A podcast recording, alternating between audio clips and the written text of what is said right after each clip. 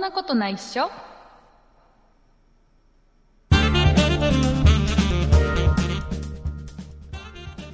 そんなことないっしょ第373回でございます。お送りいたしますのは竹内と。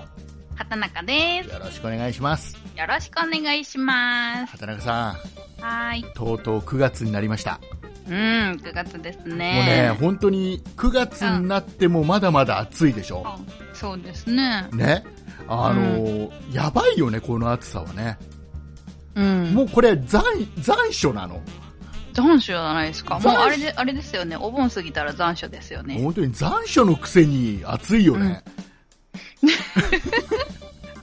うん。ね、あの、でね、あの、ほら、僕はさ、仕事が営業だから、まはあ、朝ちょっと会社に当然いて、い。まあ、夕方までほとんど外なんだよね、うん。うん、うん、うん。なのであんまり関係僕にはあんまり関係ないんだけど、うん、あの会社のさ社内のさ、うん、エアコンうん、うん。ねこれがやっぱり社内だとさ暑がりと寒がりっていうじゃん、女性なんか特にさあまり寒いのが得意じゃなかったり、うんうん、そうですね。そ多うでしょいですね。男の人は意外と暑がりが多かったりするじゃうん、なんか暑がりのくせになんか、いっぱい着込んでる人多くんないですかるいるんだいるんだそういうやついるうんだ、ん、でねなんか、うん、いいよ。あのね、 あのね、うんあの、この、車内のエアコンの温度は、うん。う誰に合わせるべきかっていう、ーん。ね。これを、なんかね、いろいろね、うん。アンケート取ったところがあるみたいで、へとーうとうね、これに結果が出たらしいですよ。うん、聞いてみたい。ね、えーっとね、タウンネット調べ。お、タウンネット。エアコンの設定温度どちらに合わせるべきか、うん暑がりか寒がりか、うん。えーこうなんか統計を取ると暑がりが74.6%で圧倒的に多いらしい、へーえ、ど、ど、どういうこと暑がりに合わせた方がいいってそういうだかのらが、ある度。程度温度は下げてあげた方がいいっていう、うん。で大体理由は、まあ、僕もねうんこの番組で過去に話したことあるんだけど、うん。ほら寒ければ着込めばいいじゃん、うんね。わでかる。で、うん暑いと脱ぐのも限界があるじゃん、あるある。あんまりあれでしょ男性社員に裸で仕事しててほしくないで しょあ、やだやだ。であのなんかネクタイないのもやだもん。あ、ネクタイないの嫌なのやだ。なんでかなんでなんか変に、こう、胸元開けてる人がいて、ああ、そうなのお。いおいって思えって。、開けるの一番、一番上だけでしょなんかそれも、シャツの種類によるんですよね。そうなのうん。それ以上開ける人いるの、なんか多う分、んシャツの種類でうん、多分、第1ボタンと第2ボタンの差が大きいの か、何なのか、すっごい開いちゃってる人いるんだ。ワイルドな人がいるんだ。うん、いそれる。は嫌だね。なんかそれが、なんかワイルド系で似合ってたらいいんですけど、うんなんか普通の人がなんか、ああ、そう開けなてのた。らちょっとちゃうやろとかって思いますけどこねれ。はしっかり締めよう。うん。しっかり締めないと、何を思われてるか分かりやし、あ、違う。うち、うちの会社、あれだ、パートのおばちゃんしかいないから大丈夫だ。 あと、はい。えっと、で、でですよ、でですよう。んうんあの、このね、エアコンが圧倒的にその暑がりに合わせるべきだっていうのが多かったの理由は、やっぱりうんうん、その、ね、脱ぐのにも限界があるし、うんでまあ、仮に裸になったところで、うん。要は、なんだろうな、暑いのは、なんていうのかな、緩和されないんだよね。そう、逃げようがないですよね。だけど、着込めば寒いのはどうにか、ねね北海道とか張りまくっなてるじゃんね。だから合わせてあげようよっていうことらしいのね、へだから畑中さん的にはどうねやっぱり夏場車内にいてーえっと、寒いぞっていう考え方的にうはん、すっごい賛成なんですけど、お温度は、うんまあ、ある程度下げてあげようよっていうそうそうそう。で、その理由で私は夏が嫌いで、冬のどっちかって言ったら冬の方が好き あっていう、っそうなんそうていう考え方なんですけど、うんそのオフィスの温度については、うんあのー、あげますね。 えどういうことどういうことなんかこう下げられたら上げるみたいなああねあのいでるよ暑かっねたら下げるみたいないるよね温度の設定を争うそう人そうってそうそういるねなんかねうんなんかでも今の部署はなんか管理されてるからできないですけどねああそうなんだもう設定が、もうそう触れないような感じになっ全て部てこの温度だよみたいなのが決まってうんたりする、うんうんうんそうなんかビル自体でもなんか基本なんか決まってるようなところもあるみたいでああはいはいはいそうなんなんかねうちの会社でねあんまり社内のことを喋っちゃうとあれだけどさ、あうんうんの基本はなんかねあんまり温度を下げない設定なのね、うーんでうんうんえっとでそのある程度うんその温度を管理してる人が、うんえー会社からいなくなると要はあの、外に出て、うんね、どっか出かけたとかうんその日はちょっと早めに帰ったとか、えー社内からいなくなると、えーうん他の社員で暑がりの人が温度をピピピピピピって下げるの、ああそんなもんそんなもんでそうするとあの僕営業だから昼間はいないけど夕方会社帰ってくるじゃないですか、うんそうするとあのねその温度を一番管理しなきゃいけない上の、ね、偉い人が夕方いないことが多いの、うーんそうするとその暑がりがピピピって下げるわけよ、うんそうすると夕方帰ってくるとね寒って思うのうんはあ外から帰ってくると余計そう思うのようんうん要うはん結局温度差は激しいっすそうね僕はもうほら外を当う然ん外は暑いじゃん、うん夕方でも暑いじゃん、うんで営業者もエアコうンんマックスにしててもあ暑い,、そうでしたね暑いんだよ、うんとにかくねうんうんでそれを一日耐えながら過ごして、会社帰ってくるとこの温度差がさ、う何んここは何、南極なのっていうあるあるいうような状況だったり、うんで大体オフィスにいるのは1人暑がりの人がへえ1人だけいるっていう一感じ人でそうまあ贅沢そうなんだよねへねーよくわかんないけどねらしいですよ、うんなんかその温度差がありすぎると、うん体がその体温の変化そうそうがそうそう激しすぎて体にあんま良くないから気をつけてくださ本い当にね。ね僕なんかほら血圧高いからあら、もうもしかしたら死んでしまうかもしれないよねええそんな。 まあでも気をつけていただいて。ね気をつけうん、なた方がいい、んかあのなんなんか28度設定とかっていうのありませんでしたあのーなんか環境そうちょっと午前前かあなっんかたよね何年か前ねうん、なんかそれで一応28度設定みたいなのは言ってあるんですけど、うん全然守ってないし、なんかそもそもその28度って別にエコでもなんでもないらしいですよ。あそうなんだでそれ、うんそれの一環であれでしょノーネクタイ始まったでしょクールビズうんが始うまん、ったそわうけそでうしょそうそうそうそあれねクールビズもネクタイを外す期間がね、なんか年々少しずつ長くなってる気がするのう。え、そうなんでクーすルズかクールビズの期間が、なんかね、うんやたらな半年間ぐらいクールビズなんだよなんか知んないけどああ、6、7、8、9、10。あ、そんなもんじゃないですかももっと長いかもしれないでそうすると冬場だけネクタイするじゃんえ冬場はネクタイするうんうん。冬だけねそうするなんとか10月ぐらいからネクタイ始まって、6月からノーネクタイって感じで。うちはいつだったかなうちはね下手したらうん11月ぐらいからだよ、え確ー、かそうなんだ。でもう本当に何ヶ月もずっとネクタイしてなかったのをネクタイするじゃん、うんそうするとね首が苦しいのでしょうね。もうなんかネクタイなくなくてよくないって思うのうんうん。ねもうネクタイなしにしよう、世のうん、中から、と思う。ねあれえ、ねでもなんかそしたらスーツもやめたらねスーツとネクタイセットでしょでもねスーツはうん。し着てないとある程度ね収納が収納ポケットがさえ、そんなのあれですよ。釣りやってる、釣り好きのあの釣 り用ベスト。いやいやいや、もう、もうそれはもう仕事の格好ではなくなってしま いや、結局さ、今さ背、中にパソコン入れて。ダメだ。あの、ほら、む胸ポケットにはスマホ入れるじゃん。うん。そうするとズボンのポケットしかなくなるんだよね。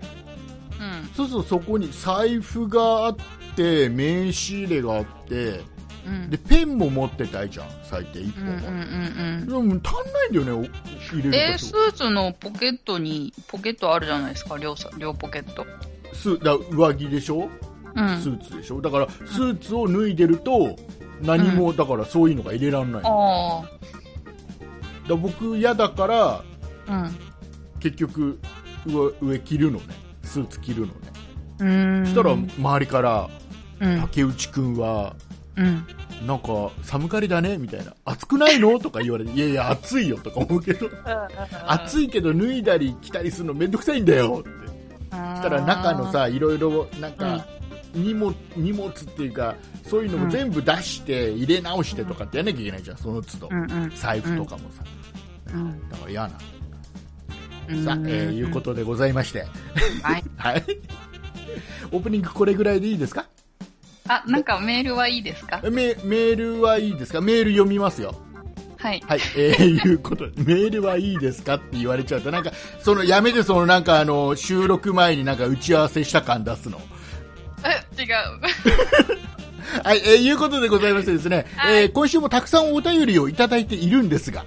はい。はい、えーその前にですね、えー、一通だけ、えーメールご紹介したいと思います。では、はいえーと、あえてラジオネームはご紹介せずに、えー打ち合わせ通り、畑中さん、このメールを読むんだ。はい、ご紹介いたします。こんにちは。いつも楽しく聞いております。自分も畑中さんに名前を呼ばれたくなって、先日、そんな方内緒に初めてメールをお送りしました。第370回を聞いて、日本撮りか、呼ばれるのは次次回かなと思っていたところ、第371回で名前の紹介が始まったので、ドキドキ、ワクワクしていたのでですが、西社さんって、ふぅといただきました。はい、ありがとうございます。えーえーっとですね、えー、西ニアさんからいただきました、 はメい、ールを。西宮さんごめんなさい。なんかすいませねんで、えした。ーっとね、要は、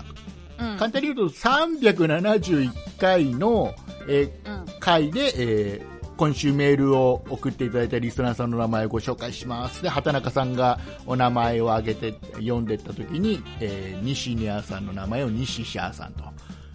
読んだよと。これはショックだよね。ですよね。これもう多分本当に。もうこれにすいませんでした。これに懲りず、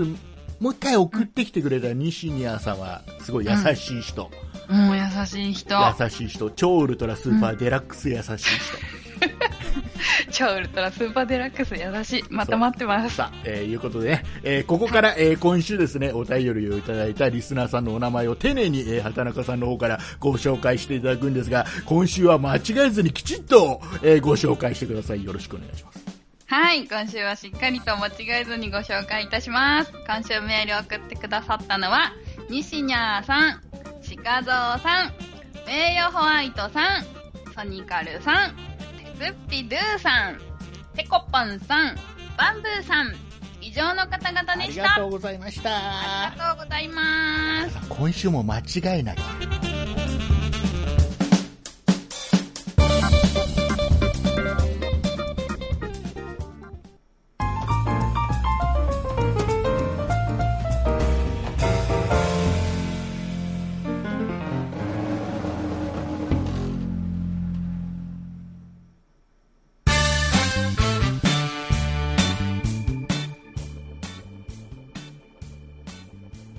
はい、え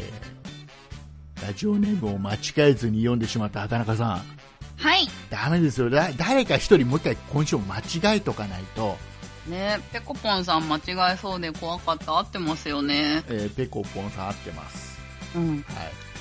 だからはいそこら辺をちょっと間違えて、またその人からまたま来週メールいただくっていうのを繰りあ返あ、してそたっか、ねなるほど。さそしたら、えーあの、話題に困ら ない。本題、本題いきますよ、今週ね。はい。今週も、えーそれなりに話したいことがありますので。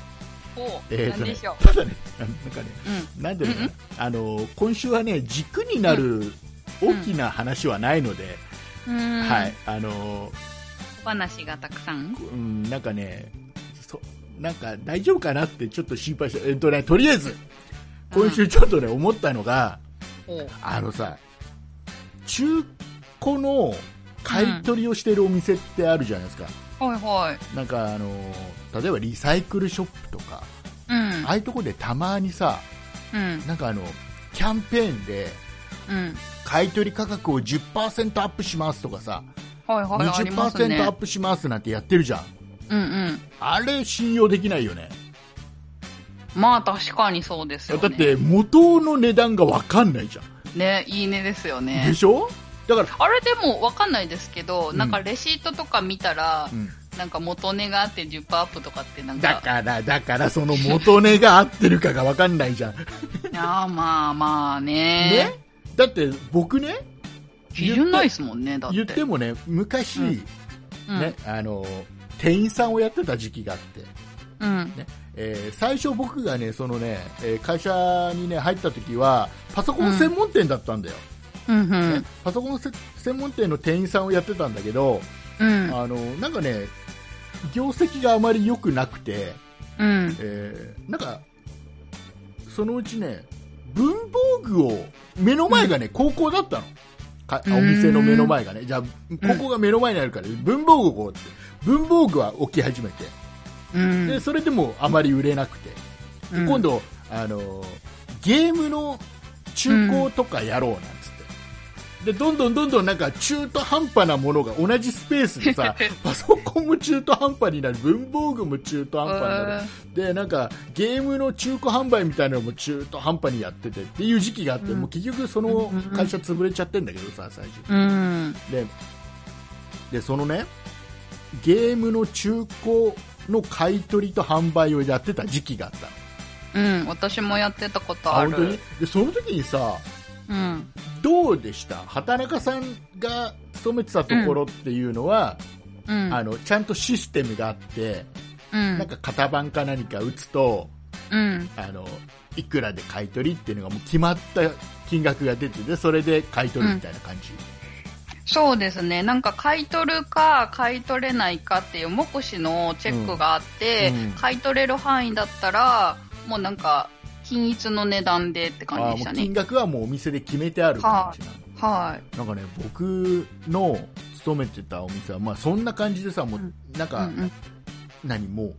期の状態なお店だったから、うん。うんすべてがてなんか、適当だったんだよ。うんうん。だから、買い取りも、その、うん僕が買い取る価格と、うん。他の店員が買い取る価格で違うのね。ああ。一応、目安の金額はね、システムがあって、で、ゲームうんの売買だったから、うん。大体もうソフト、このソフトは今、大体相場いくらみたいなのはシステムで出てくるの。うん。でそこから値段を実際じゃあちょっと上げるとかちょっと下げるとかうんさこれ今ちょっと在庫が多いからちょっと下げてみたいうん。な要はその辺はね店員に任されてたのねうん。だから結構ね僕があこのゲーム欲しいなっていうのが来るじゃんうん。そうすると安くしとくのねうん。すげえ安い値段でこの金額になるんですけどみたいなだから大体みんなね、じゃあつって持って帰る人いないんだよねああ、うんうんうんうん。要はなんかね、なんか心理的な問題だと思うよ、おわざわざ持ってきたんだから、持って帰るのちょっと悔しいみたいな心理が働くみたいで、うん。安く提示しても意外と売ってくれるのね、うんうん。で安く買うじゃん、うん、そうすると、それ僕が欲しいゲームだから、うん。そこにちょっと上乗せして買うのね、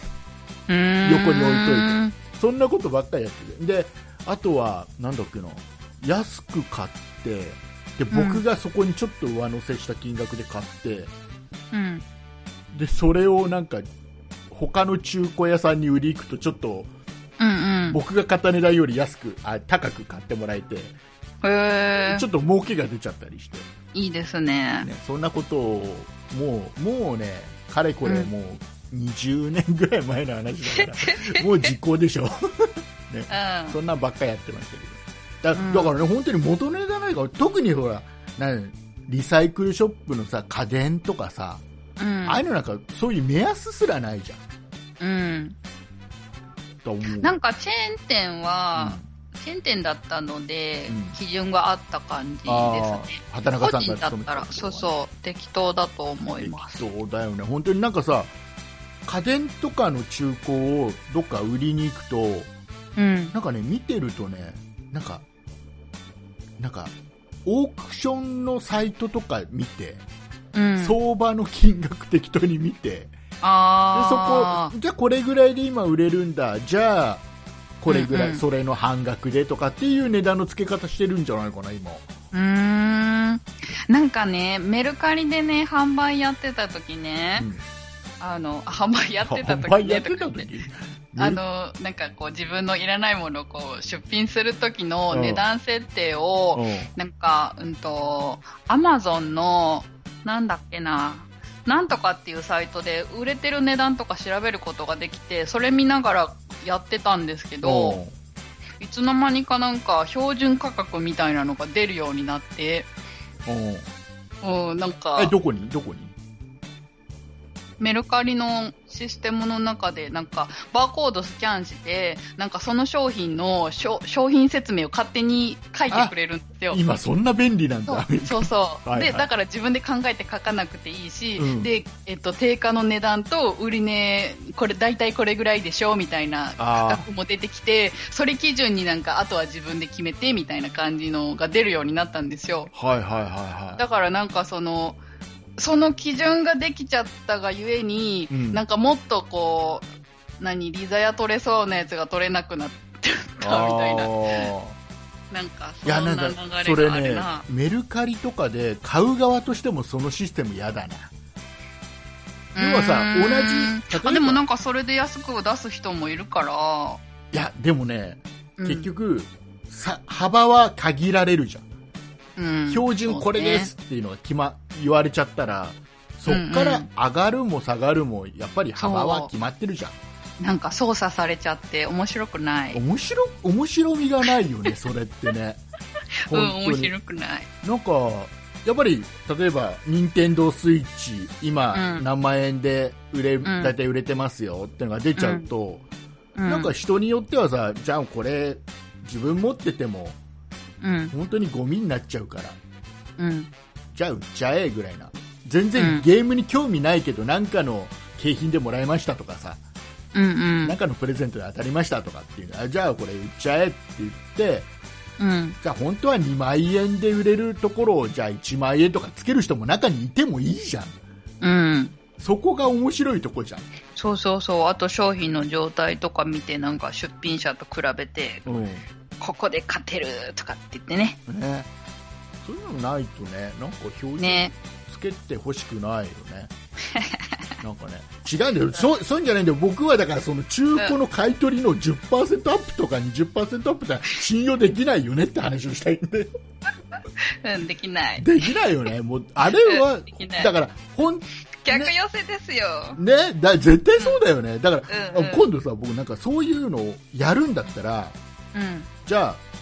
来週からこのこういうのやりますって、10%アップやりますって、もう事前に言っといてもらっうんて、でそのやる前に1回、うん価格出してもらって、ああーじゃあなるほ今日ど持って帰りますみたいな、うーやっんぱダメか、それでも操作する。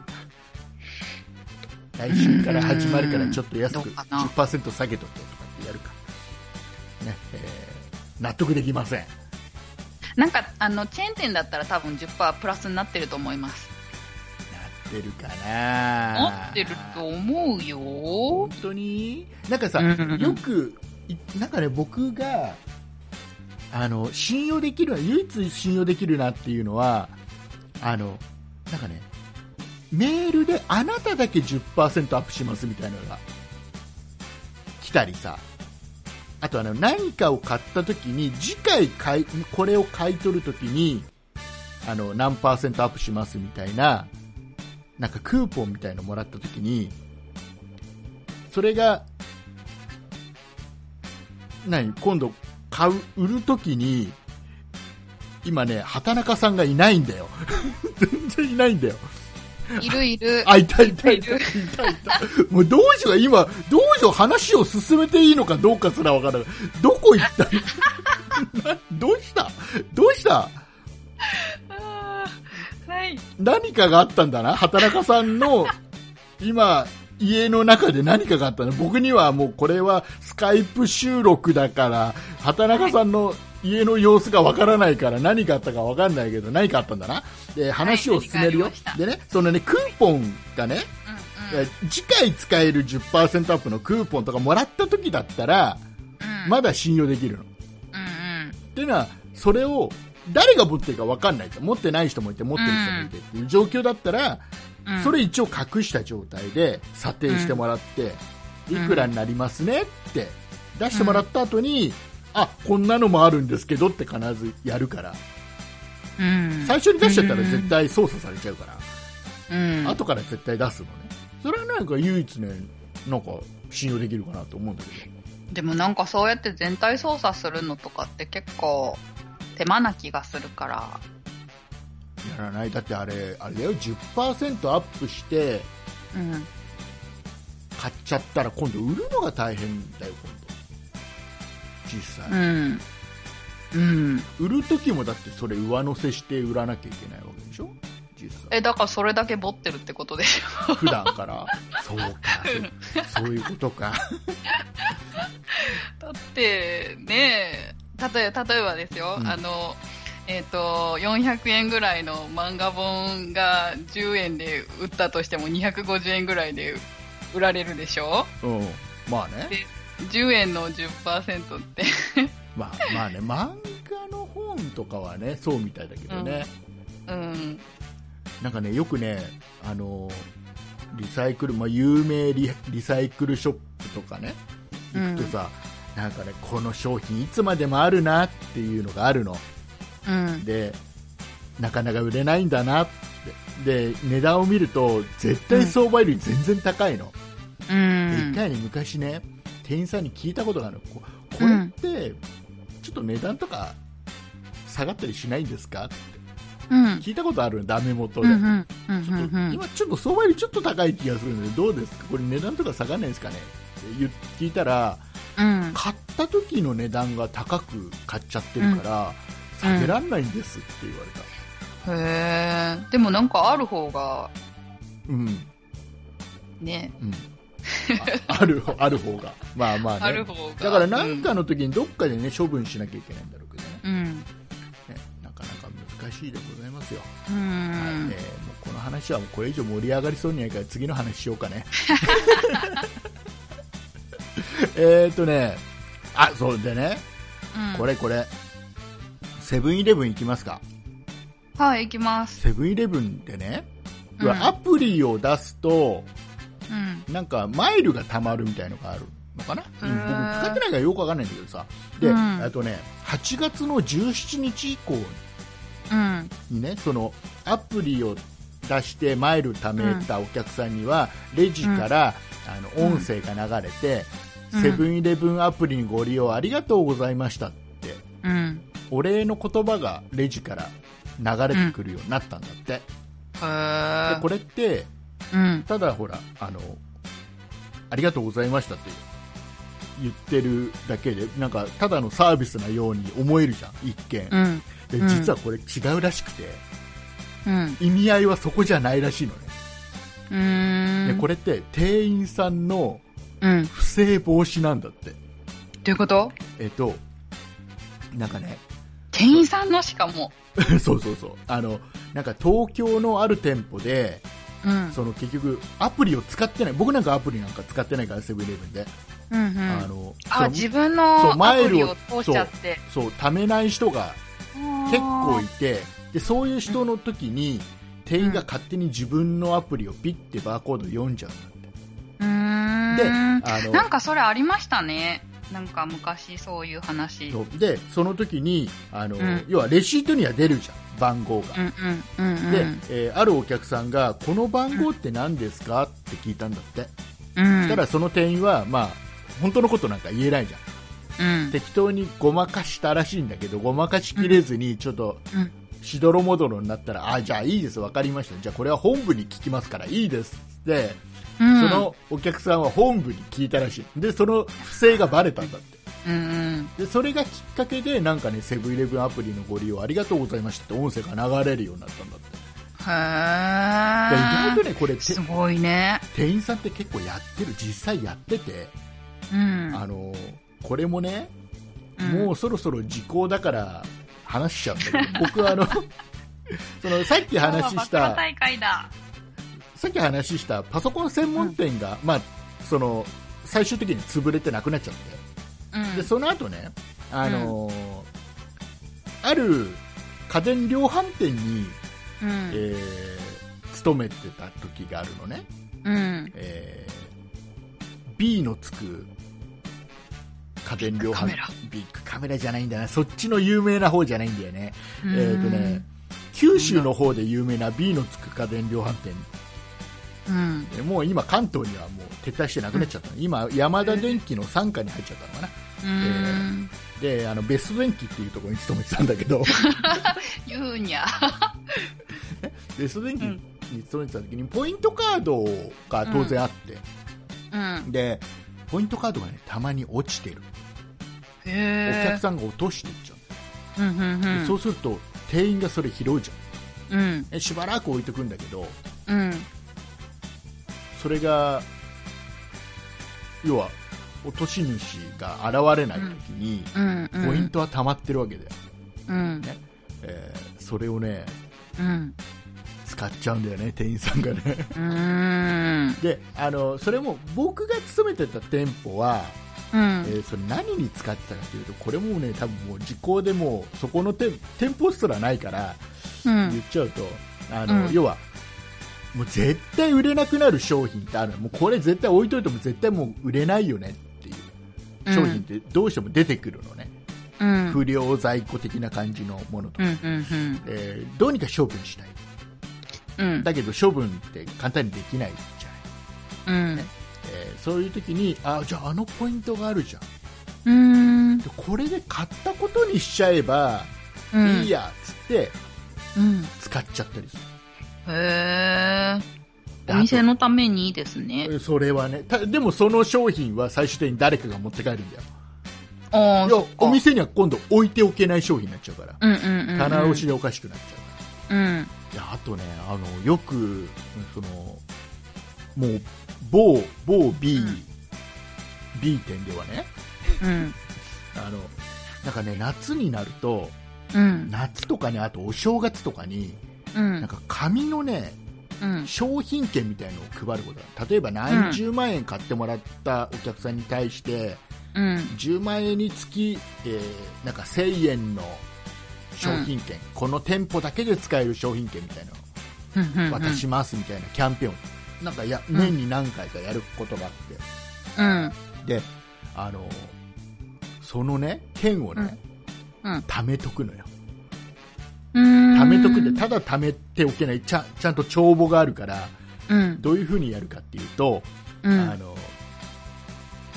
それはねうんあのお客さんと商談をする中で、うんえーじゃあちょっと値引き交渉がやっぱり家電量販店ってあるじゃない、うんで家電量販店で値引き交渉する中でで今ちょっとこういうのやってて、商品券っていうのをいくらごとにいくらお渡しできるんですけど、うんこれじゃあこれこのキャンペーンとりあえずなしにして、うんなしにしてその代わり値段じゃあここまで頑張りますんでみたいなので話をまとめるだけど実際そういうそれだけの、えーうん何売り上げはあるから、うんうん、とその商品券は発行されちゃうのようんだけどお客さんには渡さない約束で商談成立してるから、この商品券が余るのね、うんでたまこれが溜まってくのもう1万円分だ、2万円分だ溜まっていくうんそうすると、えーそういうのを例えば、うん、と店員 A さんがうんこの商品ちょっと欲しいなでそうするとやっぱり原価は下回れないじゃんさすがに、うんうん原価しか下回れないけど店員で自分の店で買うんだからもっと安く買いたいって思うじうゃん、んそれと一つ手としては、えっとね、メーカーのうん営業に電話する、この商品買いたいんだけど、ちょっとなんか補填入れてよってお願いする。本当はそんなことやっちゃいけないんで、やっちゃいけないんだけど、うんいやうんそう補填入れてもらいました。でちょっと安くなりました、限界をし下回りましたでももうちょっとどうにかしたい、うんうんその時にその貯めといた商品券をつ使うへえそう美味しいな原価を割ってもうん変えちゃったりすることがあるっていうのを、うんうんもう僕はやったことはないけど他の店員さんがね、やってたよへ僕がやってたのはえうん僕がやってたのはあの勝手に、えーメーカーさんとキャンペーンをやるっていうのをねうん勝手にキャンペーンをやってたあのメーカーさんの営業を捕まえてうんちょうどね僕がてあー店員をやってた時にちょうど、ねうんデジデジタルカメラ大ブームの時期で、あのデジタルカメラがとにかく売れた時期だったのねうんうんパソコンがそこそこ売れてでパソコンがちょっと最近売り上げ減ってきたなって今度デジカデジカメブームが出てきてうん1台売ったらね、あの頃いくらだろう安いやつでも3万4万高いやつだうん高とかったね10万いくらとかっていうぐらいのデジカメが普通に売れてて、コンデジだよ、ね、ちっちゃいちっちゃいコンパクトのデジデジタルカメラが結構売れてる時期で、そうすると、うんうんあのあのカシオカシオのデジタルカメラうんとかね、結構押してたから、あうのんカシオの営業捕まえてうんキャンペーンやろうよって始まるの へえであのじゃあこの商品をね、うんあの10台売ったらい今月10台売ったら1台ちょうだいっていう、えー、もらえるんですかでいうのをやると、まあ、10台とか20台、まあ、決めるんだけど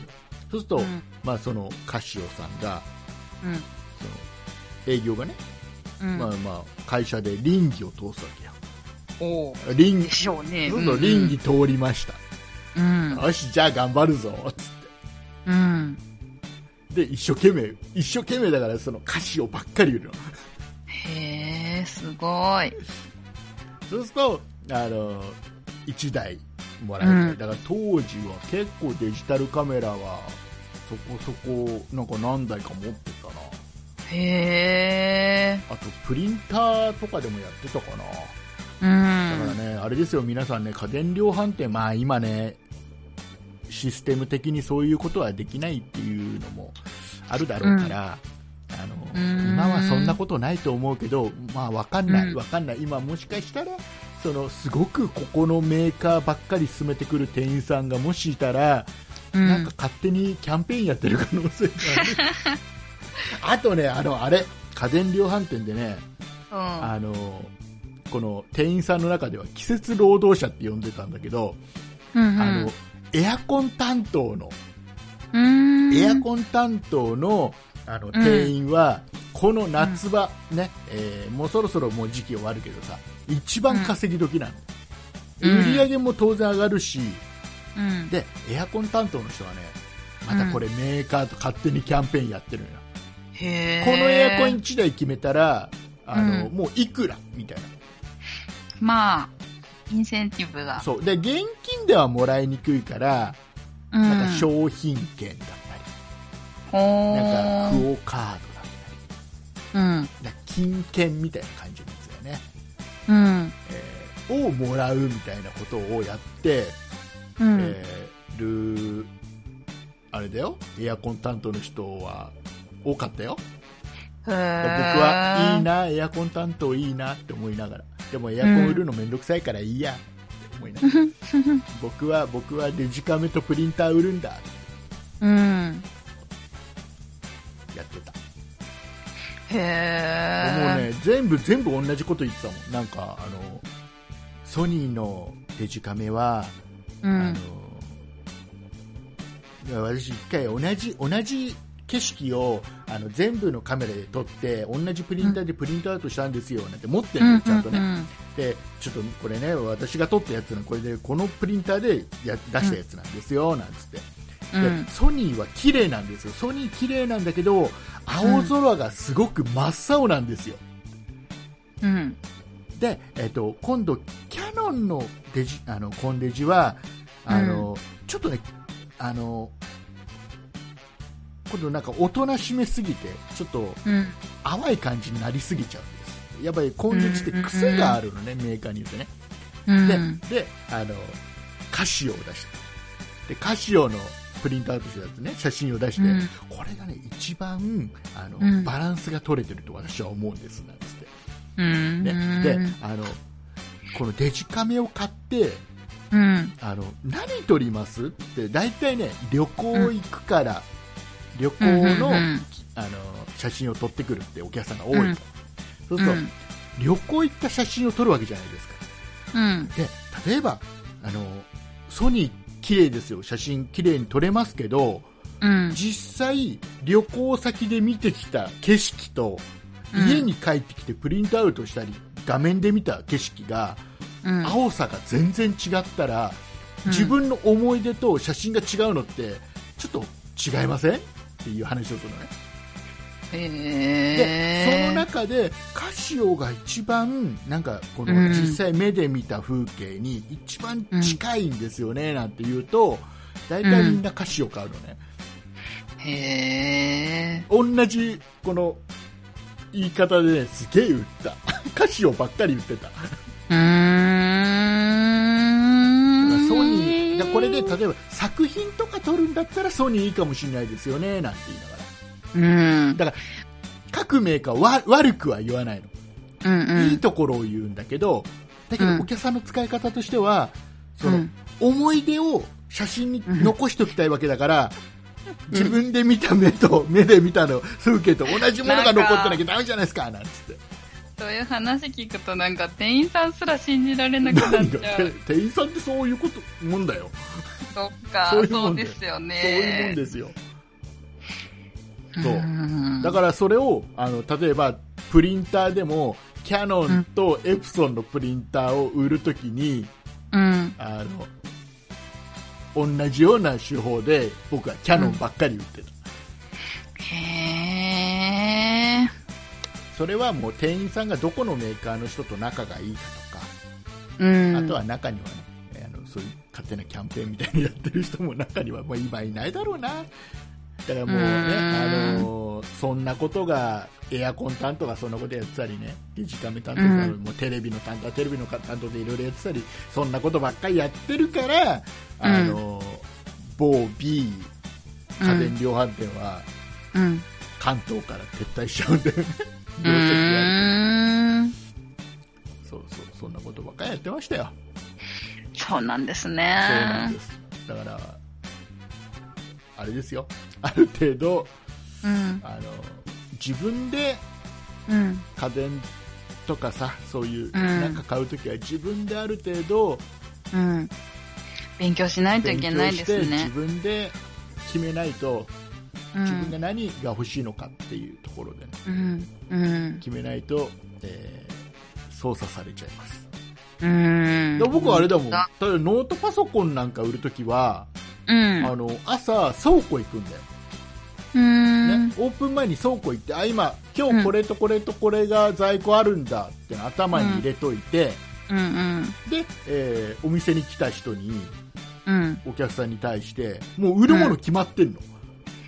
うん。そんな感じですね。そう売るもの決まってて、で話を聞いたら、一生懸命、ね、お客さんの話聞いてあげるの。うん。あそうなんだあそういう使い方だじゃあこれがいいですって最初から売るもの決まってるのもうなんか信じて買っちゃいそう。そうこじつけをするの結局、うんあの何やり何パソコン買って何されますってさワードでなんかやってであと年賀状作ってメールとインターネットとかしたらあのうんこれが今あって,、なんつってでちょっと高いのしか在庫ない時はさあの、うん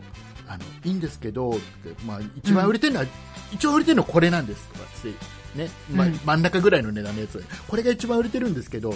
これの一つ上いっとくといいと思うんですよ長く使えると 思うんであの一番高いやつはこれは私おすすめしないんですってこれはなんか特別にこれがないとダメこの機能じゃないとダメっていうお客さん以外は私絶対こんなの高いのは売らないんですうん。で真ん中のやつは、まあ、一番売れるんですけどうん。これの一つ上ぐらいがちょうどいいんじゃないかなって思うんですとかっていうと自分が売りたいの売れたりしてうた、ん。だからもうあれですよ店員さんなんかあの、まあ、人にもよると思いますけどねうお客さんん。のことなんかあんま考えてないねえ裏側を見ましたよ今裏側見ましたでもでもまあ、ねあのそんな人はごくわずか でほとんどの店員さんはいい店員さんが多いです、うん、だと信じたい、うんね、だから僕は必ずあれだけどね、1回お店行ったらカタログ全部もらってきて、自分でカタログ見て、どれがいいかな、うんるほどあとはあのー自分が得意分野じゃないものってあるじゃん、僕なんかだと家電とかパソコンとかは得意だけど、自分で判断できる、例えば車買うときとかって、うんちょっと不得意な部分がある。うんうんそうすると、あのー得意な友達とか、要は、うんそその、どれ進めてもその人に何のメリットもない立う場んのう人んのおすすめうんを一応聞いたりするんだけど、その時に注意しなきゃいけないのは、マニアックな人には聞いちゃダメだよね。へすーべてのものに関してはね、マニアックな人のやつって、うん進めるやつって、うんでもねちょっとマニアックなんだよやっ ぱりね自分には合わない要はその人が欲しいものを勧めてきちゃったりすることが多いからああなるほどねだから詳しいけど、まあうんマニアックではないよねぐらいなうでーん店員さんもそうだったもんあの本当にパソコンにすげえ詳しい人が意外と成績悪かったりするの売り上げのうーんいや僕みたいになんかゲームとかあんまりやらないけどそこそこ知識があるよっていう人の方が売り上げ良かったりする、なんかね、うんそういう人をお客さんの立場で接客されて、なんか、なんかなんだろう、変な圧力感じることありますよね。 ああのちょっとマニアックな感じの店員さんそう。なんかもう見た目からマニアックさがこう溢れ出てる人でそうそう、話すとやっぱりなんか話し方もマニアックで、みたいな。うんそうで、なんかこう、わからないから、こう、初歩的なことを聞こうと思ったら、もうむ、向こうにとっては、なんか当たり前すぎて何言ってんのふんみたいな態度うん、の人とかってなんか電気屋さん多いイメージ。あのねびっくりしたのが、うん。まだね僕か家電量販店に勤めてまだ間もない頃に、うん。先輩と一緒に、うえーん。パソコンを納品しに行ったのねうん。でセッティングしてでその先輩の店員が説明をし始めるのうん。でえっ、とねびっくりしたのが、まあ、そのうん先輩ちょっとマニアックなの、うん。マニアックな先輩でお客さんに、これ今セットアップ終わりましたじゃあちょっと説明しますねこれマウスっていうやつがあってマウスで、うんこう後ろにねボールがあるんですよでこのボールがね転がることでこのカーソルが動いてそこの説明いらなくねっていう説明からあじゃあそれいらないでしょ単純にマウスのこうやって握って動かしゃマウスカーソル動くんですよぐらいでよくないって思うんだけうん。ど、うん。いや、仕組みを一生懸命説明するの。えもうあダメだと思ってこれ帰れねえぞ今日とかー。うんうん。そういう人が多いうん。だから売れないんだよねそういう人って売れないんだよ売るのが下手なんだよねうん。そんな感じそんな感じですね、えはい。ーあんまりあんまりあんまりほら喋っちゃうとほらいろいろ怒られちゃうから、あ、はい。ね、十分十分喋りすぎちゃったかな、うん。ねいっぱい喋もっうちゃっもたうね。でも20年20年以上前の話ですから今時代違いますから、うんまあいっか今時代違いますから例えば今ねいう家電量販店もそれこそねヨドバシカメラさんビッグカメラさんヤマダ電機さん、えー、ケーズ電機さんとかってもう有名なところは、もうシステムしっかりしてますからまずね、うんそういうなんかいい加減な店員さんもねその悪さなんか絶対できないし、うん真面目な人しかいないですから大丈夫です皆さん家電量販店にはもう行っても、店員さんの、ね、うん説明はもうしっかり聞いてね、えーうんおすすめの通りに買ってもらって全然安心だと思います ね僕は僕は20年前のまだ家電量販店がすげえ業績が良すぎた頃のね家電量販店バブルだった頃のうん話ですから、ね、時代違いますから、ね、大丈夫です、安心してくださいねね昔話ですねえーいうことで、大丈夫これぐらいフォローしとけば大丈夫うん。大丈夫 OK です多分大丈夫です。はい。えーっと、じゃあ次のお話をしていきたいと思います。はーい。大丈夫かなこれ今週大丈夫だよ今週だ最近さ僕さあのポッドキャストで配信してる分で、うんうん。あの本編ちょこちょこ編集し始めてるのねへえ。あのほらこの番組は、今も BGM 流しながうんら、うん。ねもう一発撮りをしてそのまま配信してるじゃないですか、うん。だから編集しようがないんですよ BGM 乗っかっちゃってるかうん。ら、ね、編集を僕ができないようにするために今 BGM 流しながら喋ってるんですようん。だけどそれなのに編集してるんでこすね。こね、2回ぐらい編集してるのね、へえ。編集の仕知方らなかった。編集の仕方っていうのが雑で、うん。えーもうね、丸々、あ、ここやっぱり喋んない方が良かったなっていうところを、うん。丸々カットする。うーん。なんか、一つの話題丸々カットみたいうん。なんか一個は知ってたけど、もう一個は知らな。なかやっってたるんでなす。。先週かなんかもやってるんですよ。へえ。雑に、雑に編集してます。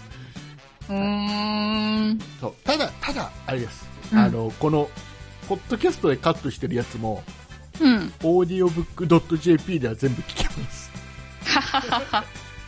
一切カットしてないです。うん。はいえーなのでね、あの、カットしされちゃって、なんかね、あ、なんか急に話飛んだなっていう、変な、変な音が入って、急に話飛んだなっていうところがあって、どうしても気になる方は、うん。オーディオブック .jp で聞いてくだ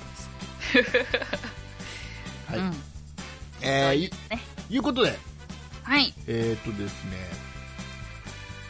あ、じゃあもうこの話をちょっと畑中畑中さんうんからこれを話を聞きたいことがあって、あの、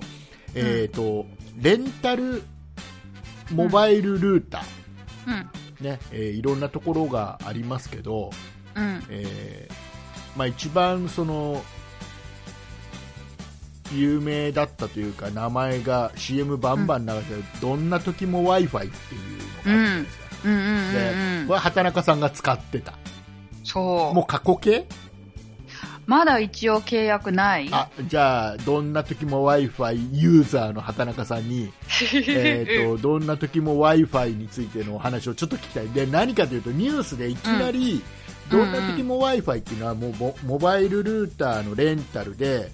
うん。使い放題っていうのが売りだったんだよね、一つ。うん。そうそう。で3キャリアそとかっうて。で無制限で、かつ今お話になったあのソフトバンク、au、ドコモ一番電波のつかみやすい一番いい状態のやつをもう勝手にこのルーターが判断して、勝手にそ掴んで電波掴んで一番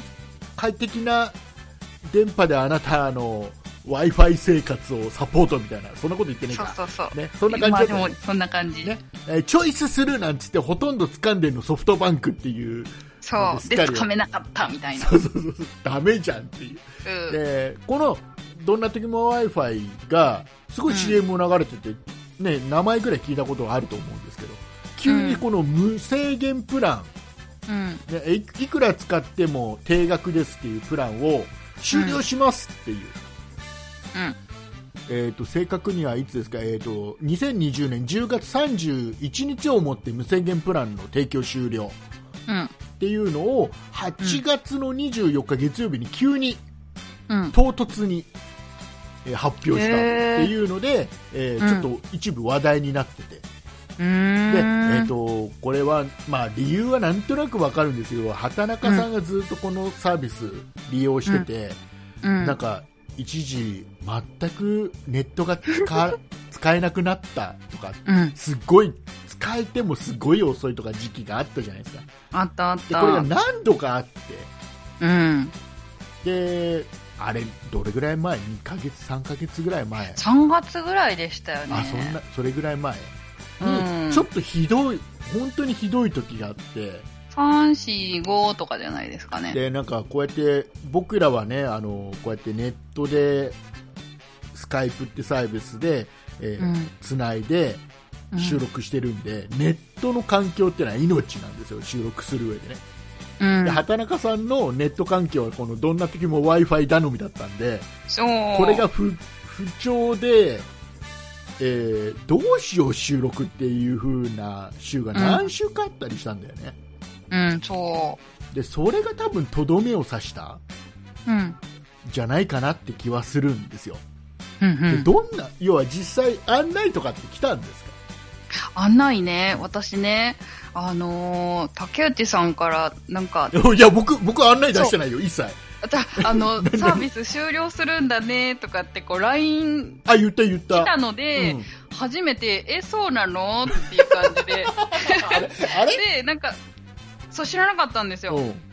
で、その2日後か3日後ぐらいに、どんな時も Wi-Fi からメールが来て、なんか、なんか解約、なんだっけ。ちょっと待ってね。火曜日に届いてる。えあじゃ違う違あう違う違う。じゃあ何あの要はうん。何ホームページで発表する方が先で、うん。ユーザーにあん直の案内っていうのはその後なのうん。なんか水曜日にうん、急になんかメールが届いて、重要とかって言って。で、なんか、解約の受付についてとかってメールが来たんですよ。うんうんで、なんか、なんか臨時解約フォームとかっていうなんかアドレスが書かれてあって、うんなんか8月の27日までになんか受付してくれたら8月末で終了みたいな。で、何個かこう終了期間が、えっと、9月末、10月末みたいな感じで分かれてあって、うんなんか、え、何の話みたい な。何も説明がないっていう。まあ、要はあのーどんな時も Wi-Fi っていうのは MVNO って言って結局、えーうん要はソフトバンクだったり au だったりドコモから回線を借りてうん。で、えーユーザーにその分提供しているので例えば、うんとソフトバンクがうそん。んな無制限で使えるなんてうん。そんな無理に決まってんじゃんってどんな時も Wi-Fi に言っちゃったらうん。もうどんな時も Wi-Fi はもうそれ以上のサービスできなくなっちゃうんだようねん。で実際さうん。無制限で本当に使えるんだったらうん。やってるじゃんキャリアがうん。キャリアがややれてないのに、うんそっから回線借りてやってるところがあれでもなんか私100ギガとかだったと思うけど違うのかなあ何無制限ではなかったの働く無制限じゃなかったと無制限か多分無制限なんじゃないかなおそらくああ無制限かでねあのなるほどまあうんもともとね無理じゃないのって思いながらもでも実質無制限みたいな感じなのかなぐらいな感じには思ってはいたんだけどうんうなんかんねあのネットで見るうと、んうんう結ん構ね普通どんなにね頑張って使っても1ヶ月、えーうん100ギガ使えないよなかなか、へえあの要は僕がね、うんえー使って大体どんなに昼間動画ガンガン見てたりうんしててもうん50ギガいかないよね月、へえそれってうんうんとなんだろう YouTube は無料とかそういうあれを使わずにってことですかそうそうそうそう一時本当にそういうの全く関係なく、うんとうんうん50ギガの違うねあの、ん業者さんのサービスだけど、うんもあのモバイルルーターを50ギうガん毎月使えるやつとかって借りてた時期があって、でうんうんへ使い切らなかったもんねなかなかえそんでそんな中で、えっとね、やっぱりネ,、まあ、これネットに載ってたやつなんだけど、うこのどんんな時も w i f i を使って、うえっんとね、1ヶ月に1テラとか以上使うユーザーって結構いたんだって、へえ何に使ったらそんなになるのって思うんだけどうんダウンロードなんかをね大量にずっとダウンロードとかしてたんじゃないのかなへえすげえわかんないんだけどへねえであとなんか、うん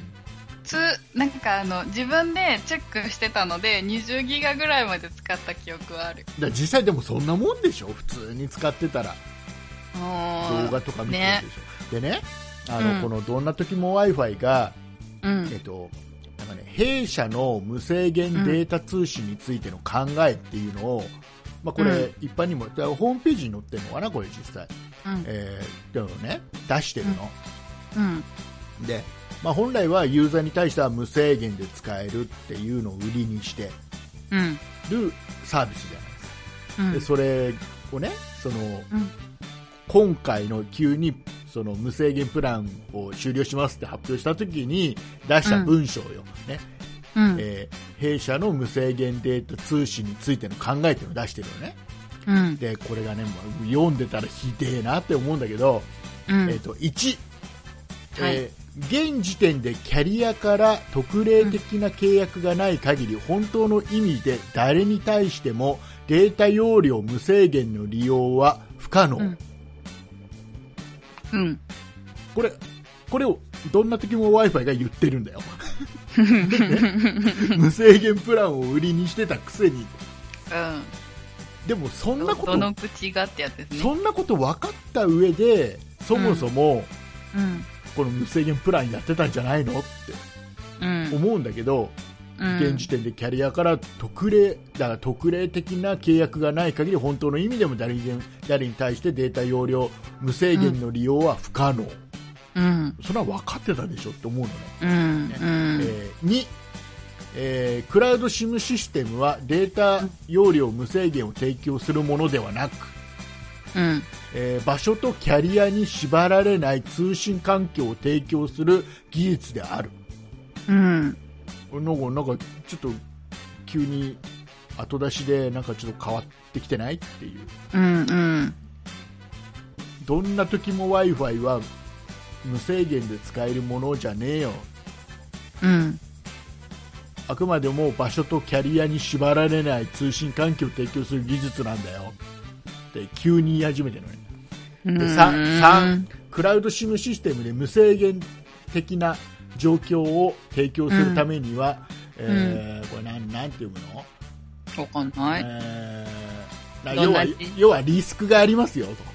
こえーで4無制限でサービス提供していくと想定をはるかに上回るテラを超えるお客様もおりだ1テラ以上使う客もいてね、えう。うーん。結果上限5%のお客様で総容量20%を占める状態となり、うん。えー事業の採算上サービスの継続が困難うん。そんなん分かってるでしょそれぐらいそんなね無。ちょ制っと限マーでケティング不足ですよね。ねユーズ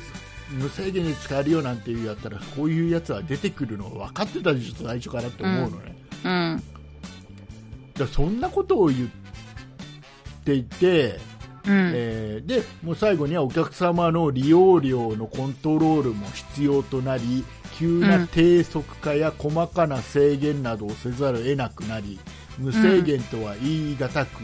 お客様に対して誠実で誠実ではなくなるこっていうのが、えう。ーもう誠実じゃないし。っていうのが無制限データ通信についての考え方らしいのねえそもそもそうやって思ってたらしいのねー、おお本当かよ。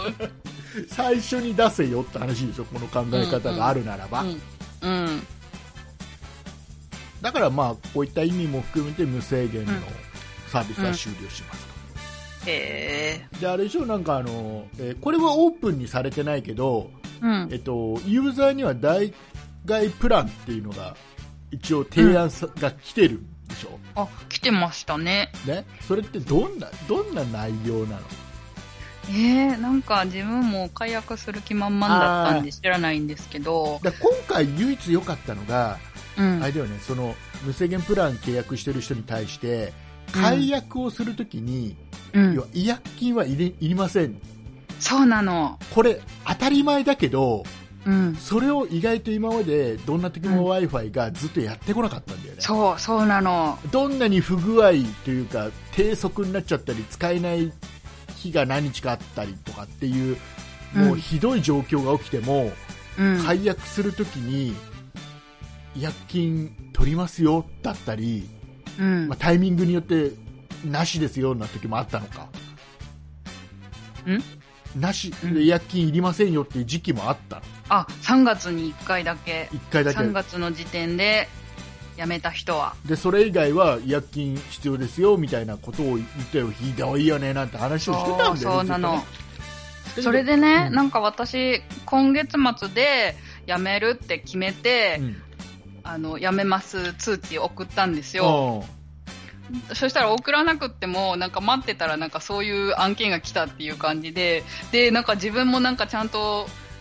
その違約金がゼロになるかどうかが不安なの今ああそういうことだあ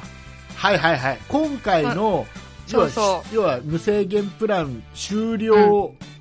しますっていう案内が正式に発表される前に、畑中さんはもうもともとそうなん8か月して末でうんもう解約するつもりでそうそうそうそうそうそうもう申請出しちゃったん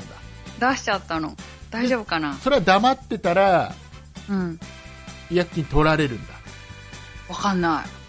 あでもなんかその代替プランとかって来た時に、うんなんかもううんと解約の連絡をいただいてる場合はなんかこの申請しなくていいですよみたいなことが書いてあってあーあでもどうどうなんだろうっでても感じ今回のうんあれでしょ、その通通知はユーザーに対しての代替プランみたいなやつは連絡はあったんでしょ、ないないえ来たの今週ですもんあ違うで違う違う私が違う畑中さんに連絡そのメールは来たんでしょうん来たってことはうん、まだユーザーだから来てるんだよ返してないからじゃないですか、物が、うん、まだ手元にあるから、うんだけどでも無料なんじゃないのだといいんですけどねならないかな、わかんないまあ、どっちでもおかしくないよねうん発表する前に解約の手続きをスタートしちゃってるからうんまあ、その時の契約では夜勤取られる契約だからその時点では、うんおかしくはないしだそけうでど多そ分電の話して後も繋がらないと思うし実際8月末で辞めますって言ってるだけだからあくうまで、ん、実際辞めるのは8月末だから、うん、その前にこの今回の終了ですっていう案内が発表されたから、うんまだや実際辞める前だから対象、無償になってもおかしくないし、うんえーっとね、無償になります大丈 夫ですはい言ったよ、なります大丈夫ですうん、大丈夫です。なるとしなると、なると思います。うんはいはあドキドキするなまあでもいろいろ、なんかあれみたいな代替プランも、えーうん例えば家に、えー光回線引くとか、えっ、と、なんか、容量は無制限じゃないけど何、何十ギガのやつで、えーうんサービス、そっちに切り替えて、その時は違約金かからないプランもありますよとか、なんかいろいろうん、なんかないくつかうんやってるみたい。ただ、なんかね、僕なんかで見たんだけど、うんこの、なんかね、今まではうん au、ドコモ、ソフトバンクの回線から、その機械が勝手にそのうん掴みやすい回線を掴んで、うん選んでうん使いますよ、だから、えっと、要はここは au が電波がいいとかここはソフトバンクが電波がいいなんていうのをそれぞれもう考えなくてもいいのでもう全部い一番電波の強いやつ掴むから大丈夫だよっていうのが一つ売りだったわけじゃないうんでこれが、あのーだけど実際はソフトバンクばっかり掴んで遅いよねうんなんて言われてたやつが、なんかね今回のうん新しいプランのやつって、うんどソフトバンク入ってないっていう噂聞いたんだ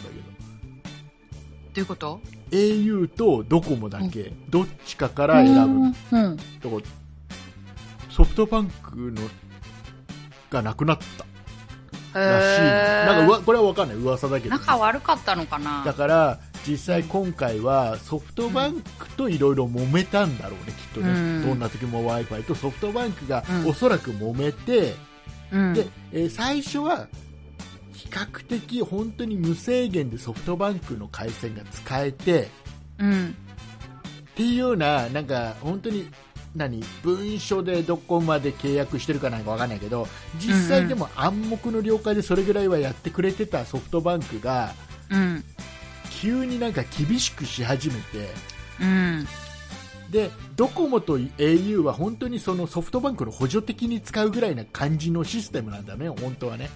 うんなんか見てると、挙動を見てるとそんな感じがして、うんでソフトバンクがうん要は急に厳しくなってなんかどうにかしてくださいよ、な無理に決まってんだろみたいな のでなんか喧嘩別れになっちゃってうん au かドコモで使えるどんな時もうん w i f i ですになったんじゃないかなって気がするんだよなうんわかんないんだけどそうかも。ね、じゃあ畑中さんはうん。あれだね今まだ心配してる状況だねうん。そう。大丈夫ですはい。大丈夫です、えー大丈夫だと信じたい。はい薬品なしで、えー解約とさせていただきますうん。待っててよかったーって言いたい。で今は何畑中さん、うんどこのやつを回線使ってるのあ、一応ね、一応ねっていうか、いつもお世話になってる富士 Wi-Fi さん。あ富士 w i f i ね、えーうん信頼と実績の富士 w i f i ね いやでもねいろいろ僕も富士一番最初富士 w i f i 使って、うん。えー、と今、無制限またなくなったの富士 w i f i もなくなったのが多分ね、うんこのあれだと思うそのモバイルルーターとか SIM の貸し出しみたいなうん。サービスって、うん。おそらく無制限なくなってくると思うんう、。実質無理なんだと思う、おそらそっく。か。うん、だからまあ実質僕としてはうん。もうね今50ギガ月50ギガ使えるプランで契約したから実質僕の中ではもう無制限だから、うん。うだん。かうらん。もう50ギガ使えれば十分、僕は、ういっん。ぱい使う人も100ギガありゃ十分だと思うから、うまあ、そん。こはうまうまいことねいろんなプランがあるから、うんまあ、。チョイスして皆さん使うといいのかなって気はするんだけど、そうっす僕はね。今はやっぱり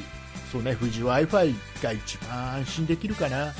うん。あ、の一番最初、富士 w i f i を使ってて一時いろんな安いとこが出てきたんだよね。うん。でそそんな中でまあいろいろ、まあ、じゃあ一回富士 w i f i やめてうん。えーじゃあ違うここ使ってみようとかやってた時期もあったんだけど最終的に今は富士 w i f i に戻ってるのね、うん。えー、富士 w i f i っていう会社の僕の、うんやっぱり信用できるところって、うん。うんとね、サポートがねきちっとしてくれるうん。ところ要は例えばうん電話しても対応きちっとしてくれるんだよね、あ、そうそう、ちゃんと出てくれたう。ん、だからってことは要は、うんサポートの電話がそんなに混まないってことじゃんうん。電話出れるってことはうんうん。うんってこと、は、あの不満に思ってる人が少ない困ってる人が少ないってことは例えばきちっと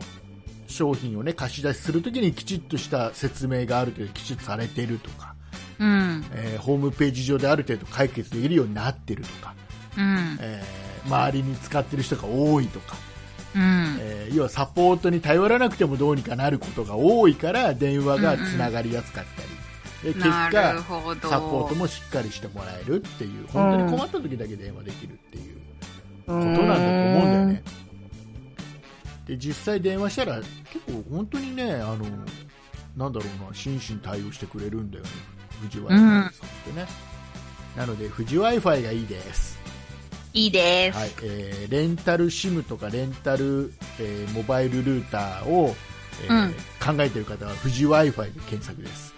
はい。はい、えーいうことででもね、はいなんか前ほどなんか、つながりいい感じはしないんですけどね。それはやっぱりあのソフトバンクの問題だと思うそうですか。ソフトバンクの回線のやつを借りてるんでしょそう、100、100にしてみて、うんで、ちょっとまた、その、何、今、その使う、使う量を見て、また変えようかあな、ーみたいな。了解了解まああの混み具合とか、うんいろいろあると思うから、ね。まあ、使ってみていろいろやってください、うんはい。えーいうことで、えーでね今週ねうん。これはちょっと本編の頭で話したあんまりちょっとこうのん軸になる話がないんですよ、うん。で、うんえっと今日ね夕方、うんえーツイキャスっていうね生配信のサービスで、うんちょっと生配信をちょこっとして10分ぐらいしてたのね、うんうでんそこにまあ十何人必ずやると来てくれるんだけどさ、うん見に来てくれるんだけど聞きに来てくれるが正解ね聞きに来てくれるんだけど あのそこでねこううん今週中あもう今日収録なんだけどあんまり喋ることないんだよねなんつったら、うんお題を出してくれた方がいてね、ほうえー夏休みの思い出を語ってくださいと。いへえうの。があったんで、畑中さんの、えー夏休みの思い出、うえん。ー今年の思い出でもいいし、この今までの過去のね、学生時代の夏休みの思い出とか、 でもいいし、なんか、夏休みの思い出で、 なんか、ないないないと一人で笑って。あの、社会人になってからでう、んで、えっと、なんかね、一時期なんかこう、12連休とか、なんだろう、あれあれゴールデンウィークだったのかな多分夏休みだと思うんですけど、10、うんうんあと2週間ぐらい休みの時があって、で、すなんかすごい気分が沈んでて、ずっと寝て寝てたっていう記憶が。 なんでなんでだって2週間休みだとテンションは上がるでしょうよ普通は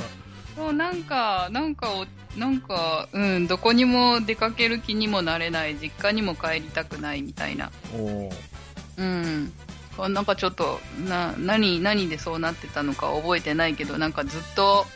あーなんか窓のそばで寝てたなあっていもう。う夏休みが2週間あろうがなかろうが気持ち的にうんうん。あまりそうそうそうそう。そのしなんか逆にね仕事なくてよかったみたいな感じのダラダラ具合はいはいはいはいダラダラっていうかグテグテでもでもさ気分的に落ち込んじゃってる時のうんう2週間の休みって逆にきつくない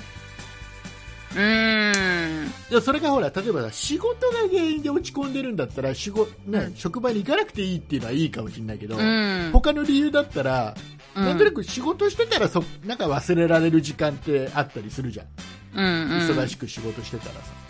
うんだから家でぼーっとしてると余計辛かったりししなかっ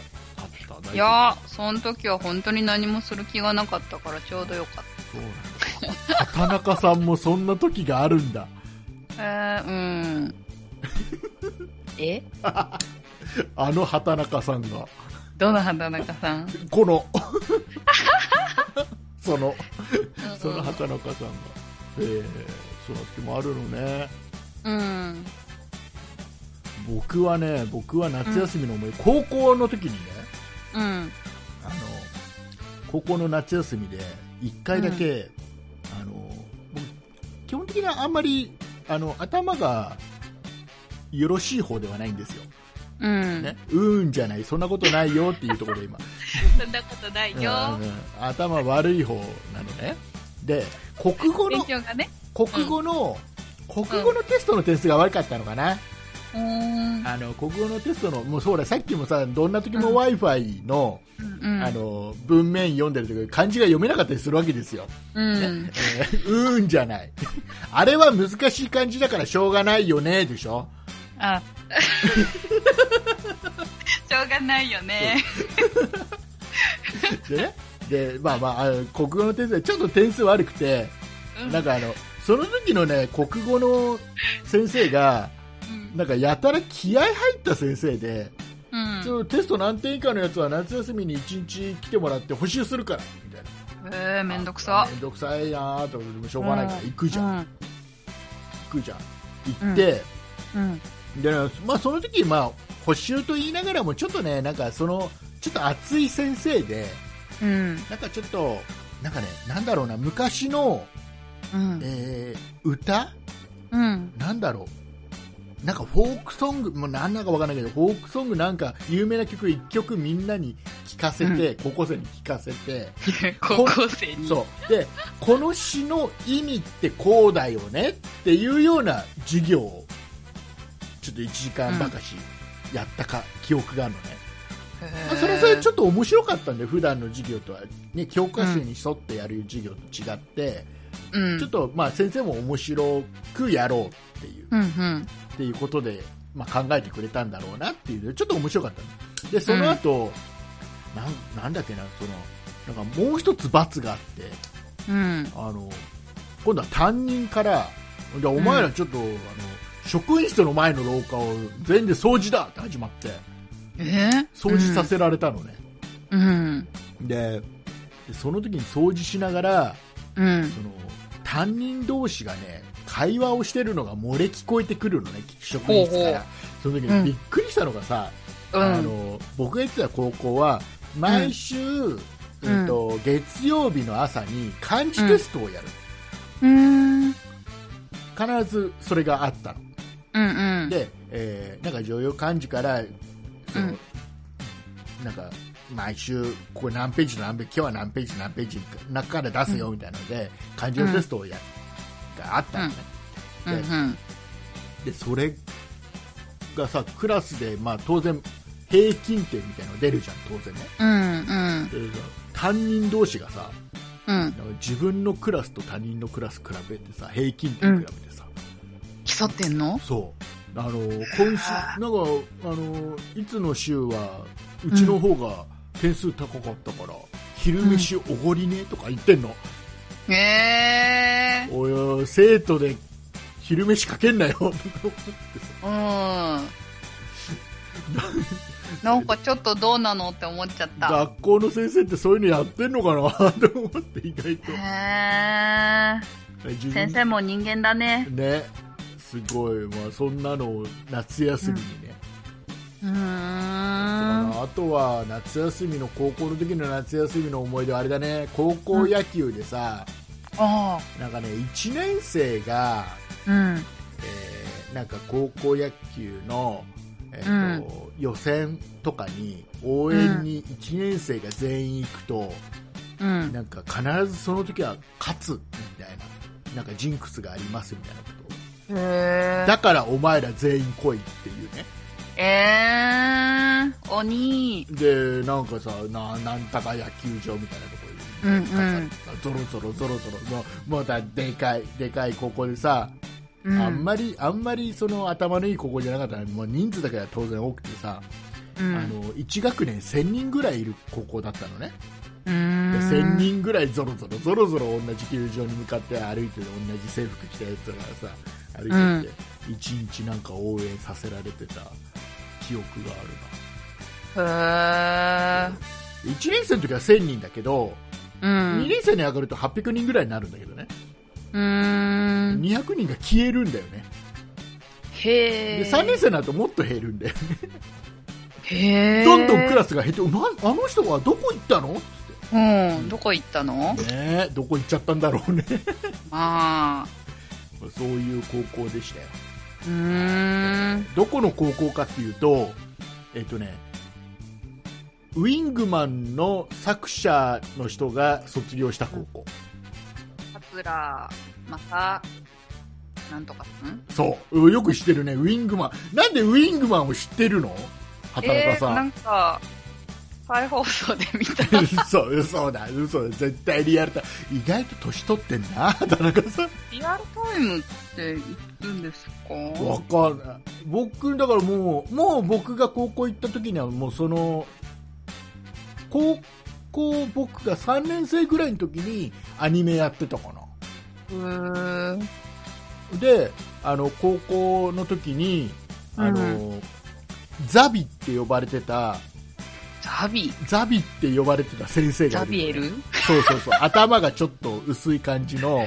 ザビっていうあだ名のどこにでもいる 先生がいて、で、あの、3年生の時に、あの、ウィングマンの何巻の何ページにザビが出てるらしいとかっつっへえて、で、で、これ探すんだよね。で、もう明らかにそいつなの。見た目が。ザビ出てるよ。やっぱ卒業生なんだ、なんつって。いうような話をしてたりしましたよ。うんはい。こんな感じです。はいいいいかなあ夏。あそうそうそう何何なんか夏休みになると、うんなんかなんかアアニメの なな時間がなんか朝の9時ぐらいかなんかわわかんないか覚えてないけど、うんなんかなんかアニメタイムみたいなのがあって見てた気がするなああ、何やってたかわかんないけどうん、いや覚えてないけど、なんか3本立てぐらいでなんかやってた かなわかんないやってたかもね僕らの時代は僕は1971年生まれなんでうんあのとにかく子供が多いのねうん71年72年73年あたりはすごい子供が多いんだようんだからそのあれなんじゃない視聴率取るのにうん。うん僕が子供でアニメとか見る年齢の頃には結構やってたかもしれないそういうの、うーん。うんやってた記憶がある、なんか子供番組もやたら多かった気がする子供の頃、うーん。今に比べて今子供少ないからうん。なんかどちらかというとテレビ見るのはねじいさんばあさんみたいな感じのははは、そうなんだ。なんかね常になんかわかんないあのやっぱり人口が多いんじゃないかなううちらの年代の前後ってだだからなんか常に全てのことがうん。僕らに合わせたうん。サービスになベってビーるブーム的なうんあれ畑中さんクラス何クラスありましたえ小ー、学校っと、小学校の時は、6クラスあれ そんなにあったのうん。あそうなんだうん。え何あの小学校で普通に地域の子供たちだけが集まる感じで6クラスあったうのん。あれ意外と僕と年齢近いな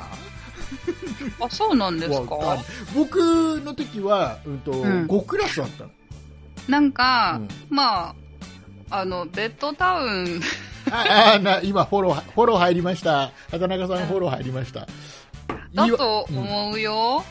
あちょうどちょうだどかあられ多だ分、少ない、なんか校区によっては少ないところもあると思うんですよね。おー多分。多分、隣の、隣かどうかわかんないけど、なんか、なんだっけ、あの、私、中学の時バスケやってたんですけど、うんそれなんか対戦試合とかで行くと、なんか、違う学校は、なんかちっちゃかったりしますもんね。あそうもうたまたまその地域が多かっただけなんだうん。そうわねかんないけそどうそういうことにしとかないところは年齢が僕と近いと相当な年齢になっちゃうからさそこまで近くなかったと思う、ね学生ですえーそういうことでよろしくお願いしますようん。は畑中さんは若いです、い。はい、でも僕18じ歳です。実際でもあれでも僕と結構、ま、離れてるもんねうん。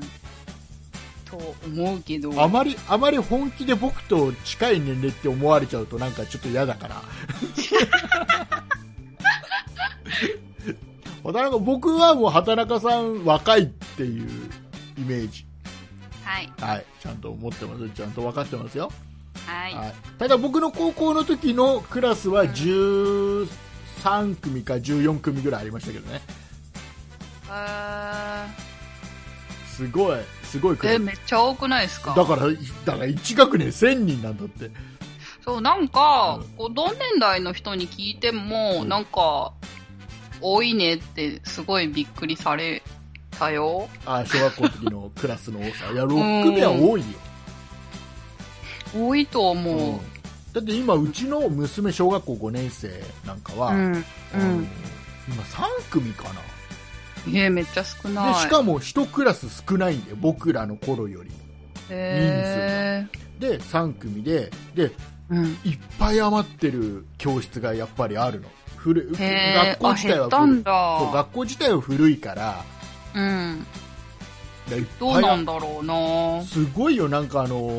ー何学校行くじゃんうん。あのー授業参観とかでうん。そうすると、何、何この教室の贅沢な使い方みたいな感じの。へー。なんかね、なここはなんとか教室なの。ここはなんとか教室なの。すげえ贅沢な使い方みたいな。うーん。なんか、僕の時代はね、一クラスもすごいぎゅうぎゅう詰めで入れられちゃってたから、うん。一番後ろの席の人なんかもう後ろの黒板に頭ついてたもんね。普通に。へえ。それぐらいだと。さあ、えーいうことで、はい。さあ、えー次の話題に行きたいんですが、はい。えー僕もなな、ーにかな僕僕ももう話題ないから、じゃあ畑中さん他になんか話あれば。えー、なんだろうなうーんと、いいよ、今週今週ここまですごくあれだよ中身が薄い感情をすごく引っ張ってるよ、 あの普通に普通にあの話せば、まあ、うん30分ないぐらいなところを今1時間半ぐらい喋ってるからうんうんうん。え、1時間半結構喋りまし結た構ね。喋ってる あじゃあちょっと畑中さんがちょっと今週話したいことを思い出してる間に、えっ、とね、えっとちょっと嬉しい嬉しいメール、えっ、とねペコポンさんからいただいたメールを僕はご紹介しとこうかな、えーはい竹内さん、畑中さんおはようございますということおはで、ようございます。えっ、となんかね2016年に竹内さんからラジオネームをいただいてから、久々の投稿ですってかででペコポンさんの名前をつけたの僕らしいえー、本人覚えてない2016年、4年前か。 4年前に僕がつけたらしいえっ、とうん。でえっ、とねその、うん僕は先週えっ、とマレーシアに行ってきたっていういう話をしたじゃないですか、うんうんで、うん。えっ、と、木更津にある、えーマレーシア料理が食べ れて、えっと、マレーシアの、えーうん行ったような雰囲気が味わえるホテルがあったから行ってき、そこに行ってきたんだよって話をして。うんで、そこが意外と今 GoTo キャンペーンやらなんやらってやると、うんうんすごく安く泊まれるんで、僕なんか家族3人で、えーうん朝と夜の、えーご飯がマレーシアの美味しい料理がついて、えーうん9000円ぐらいで泊まったんだよなんて話をねして、うしたらこのぺこぽんさんからお便りをいただきまして、うん。えーその、ね、放送を聞いて、えーうんホテルの名前ねもう一回言っておきますねジェスリービラ東京。ジェスリビラ東京。はいえーここの、うんえー予約をしましたと、おーえー GoTo トラベルキャンペーンは適用されましたが、木更津クーポンうん。っていうのもね木更津がちょっと発行してるクーポン、ちょっと1000円いくら安くなるっていうのがあってこれはなんかもう売り切れで、えー、売り切れるんだ。うん取得できませんでした、うん。で、えっとピコポンさんは、うえん。ーとね、1万6000円税込みのところうん。えー6200円引きで9880円で予約できました、おー、1万円切った。はいえー9月の頭には、えーうんちょっと予約してるんで楽しみにしていますということうで。ん、私も楽し み。またメール送ってもらって。ぜひ、あの ー泊まった感想、うんうんあのーメールください、うん。うん、いただきたい。はいえージェスリビラ東京さん、あのーうんまだね、多分 GoTo キャンペーン、まだまだ大丈夫だと思うあのね先週のうんポッドキャストの中で、うん。あの畑中さんもうん。こう泊まればいいじゃん今安いよなんて話をポッドキャストでしてたんですよ、うんねでその後、えっとうんオーディオブックドット JP で有料で聞いていただいてる方用のおまけ配信で、うんのなの収録をしてる中でうん。うん。畑中さんと僕が気づいたんだよねうん。畑中さん対象外だってあー、そうですね。そ GoTo。トラベルキャンペーンは、うん畑中さんは東京都民だから、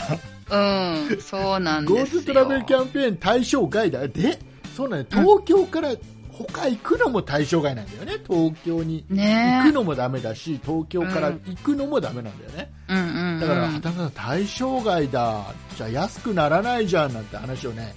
うこのん。ポッドキャストの収録後に気づくって いうねそう一応これも話しとかなきゃいけないですね、えーということで、えーペコポンさんよかったらあのん泊まった感想をまたお待ちしておりますので、お待ちしてます。はい、えー飯塚さんにぜひね、えーうんポッドキャストお会いしてでね聞いてきましたと、うんねえーそんなこと宣ない伝っししてょいで、ただいでて。ダボめしてましたと、えーいう若干のね、嘘を言ってもらえるといいと思います。いやでも本当に本当にね、本当にしつこいようだけど、このうんジェスリビラ東京さんの、えー料理は本当に美味しい隣接している、えーうんそのレストランの名前がねパプリカっていう、うんえ。ーレストランなんだけどここの料理は本当に美味しいマレーシア料理本当に美味しいんで、えーうんこのレストランだけの利用も可能みたいなんで木更津にちょっとね日帰りで遊びに来た人もぜひここを寄ってもらえると、いいいと思いいいます。と思います、えはい。ーでね、そんなに大きな、えーレストランではないんで席席とか限りがあるんでねあのちょっとうん、気になる方は1回あの連絡して、ええ予約とーか。そう予約とかもできると思いますね、うんうん。えーい行くといいと思います、いいと思います。なんていう話をしている間にね畑中さんがは今週お話ししたい内容を思い出したんじゃないかなと、うん、思い出した。ああさすが素晴らしいの、すごいもの発見したんですよ。お何何何何なんかなんか、うん出てきた出てきたえっとね発、見した地球環境にいいものを発見しました。おお気候じゃないかそういう話はいいよ、いいよなんか、うんもう番な組んか番組が地球に優しい感じが出てきていいと思うよあ、いいですよね。 ほんとねうん、バクチャーって知ってますかうんうんとね、 うんとね、知ってるよっつってボケてみたいけど、ボケも浮かばないぐらい知らない。なんか、バックトゥーザニーチャーがなんか語源みたいで、で、なんかバクチャーっていう商品名なんですけど、商品名なのかなよくわかんないけど、うん、うん、っていうのがあって、で、なんか、あのーそれ、そのバクチャーっていうのが、活火山、違うな、火山、火山灰を、なんかこう、なんだろうな、研究して、うん。うんと、できたものなんですけど、うんそれを、なんか、土とかうん、水とかにこう巻くと、うん、なんか、えっと、バクテリア、バクテリア違うな。微生物、うんなんだっけな。うんと、微生物かな微生物って言ってたかな、まあまあが、なんかすごい活性化して、うんあの、自然の、なんか摂理を壊さずに、あの、もともとあった自然を、うんうんえっと、こう、復活させるような、えっと、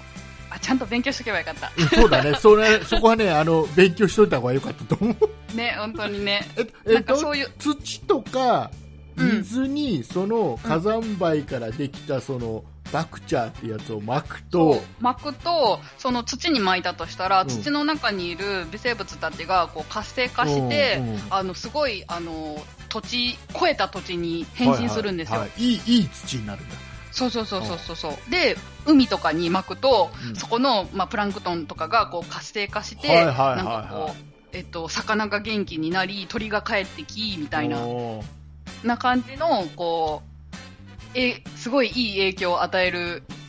ものがあるんですって。おーこれ、ほいほいもうなんか結構前からできてて、うんで今世界規模でなんか活動してるみたいなんですけどね。うんこれをトイレの、うんあの、流しで、えっと、なんか流して水流れるじゃないですか。あそこにセットして、水をこうタンクに回してう流んすだけで、うんあの、エコに加担できるっていう商品があるんですよ。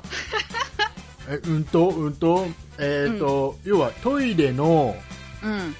トイレの水からうん、その、バクチャーを使ってうん、えっと、微生物をこう、活性化させてう、んそれが、えっと、下水管を通ってあー、まそうねあ、どう行くかわかんないけど、海に流れるじゃないですはいはいか。ははい。で、その道中も、こうう、ん微生物を増やしながら、海に出ていくっていう。で、海に出てって、えっと、海がこう、自然に、あの、なんだろう、豊かな自然、うん海に戻ってあー、でそれがこう、雨になって、ん山に行って、で山からこう、川で流れてきて、飲料水になって、そのうちの何かがまたトイレの水になって、で、またそはいはの、い私のトイレからう、んあの、またバクチャーを通って、微生物が活性化して、みたいな感い。じのこの流れ。あーはいはい要は家で、そのバクチャーを買って、うん。トイレでそれを流したりすることで、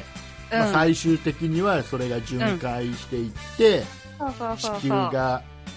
いい感じだようんってことなんだね。あー地球環境をよくお手伝いができるっていうのがあって、はいそうそうねでなんかそうお掃ね除も楽ちんになるらしくってそれをちょっと導入してみましたほうお地球に優しいわけだ、もうすでに畑中さんは今地球に優しいんだそうそうそうそうはいはいはいでそれはまあだれ結果はわかんないですけどそうねそうね、うんあの実際結果が出出たかどうかすらわかんないねうん、でもなんかねそのそれを販売してる販売っていうのかななんか作ってる人たちの YouTube とかあるんですけど、うんそれ見てたらなんかすごいなんか、あのー面白くって、うんなんかばらまく、んばら、ばらまくチャー隊なんか、うんその無料でうん送料だけかかるんですけど、そのバクチャー配ってて、なんかどっか行ったついでにどっかに巻いてくだ巻いてきてくださいおーみたいなのがあって、で、それをこうなんか海にこう巻い巻きました。そしたらなんか急に鳥鳥が飛んできてみたいな感じうんで、巻いた瞬間、それはあれなの、うん要はうん商品として売ってるんじゃないのあ、売ってると思います。多分なんか農家とかやってる人は知ってると思うし、なんか、えっと、テレビとかでも取り上げられたりとかしてるんで、知ってる人は知ってると思います。畑中さんはどうしたのそれ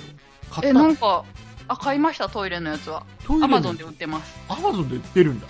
うんえ。ちなみにどれぐらいの量でいくらぐらいするえっとね、私買ったのが3500円で、多分1種類しかなくって、の、で、うんと、10センチぐらいのう、んなんかちっちゃいやつ、そんなに大きくない。うんへうん。あなんかあの、トイレの流しがついてないやつはタンクに吊り下げて入れとけばいいよ、みたいな、なんか、ーうーんこんな感じ。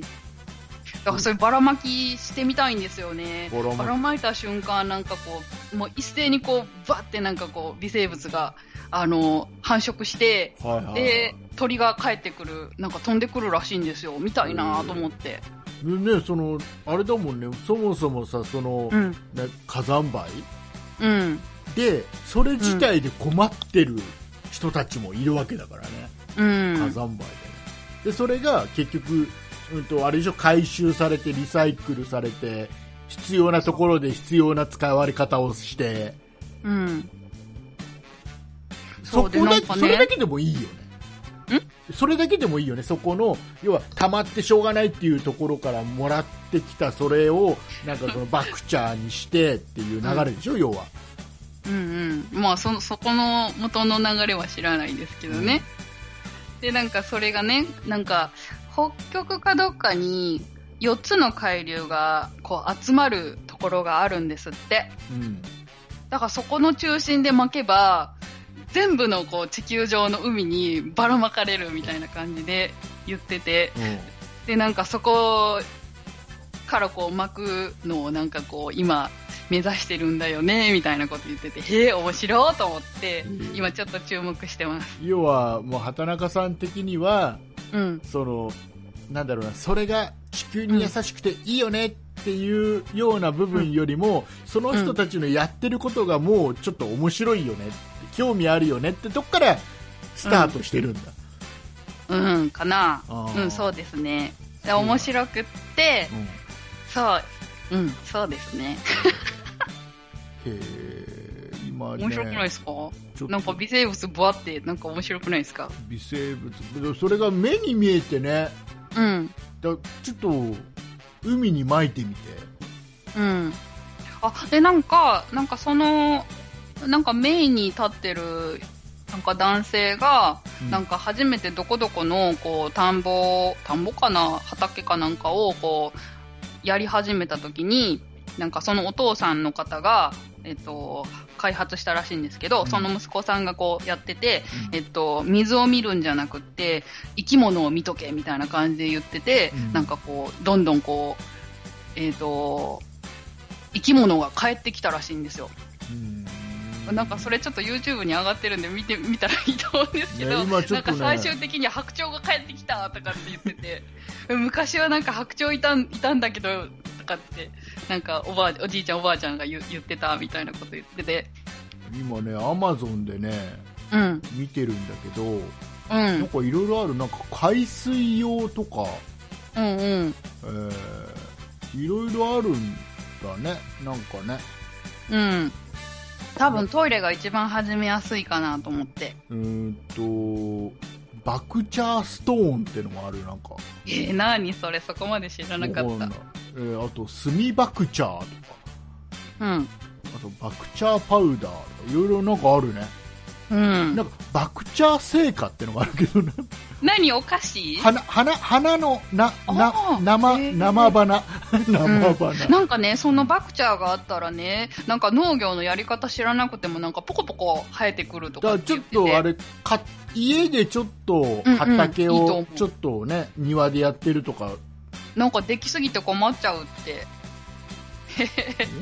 かもなんかあの、今、F1 種とかって言われて、種植えて、あの、実がなって、種ができても、それで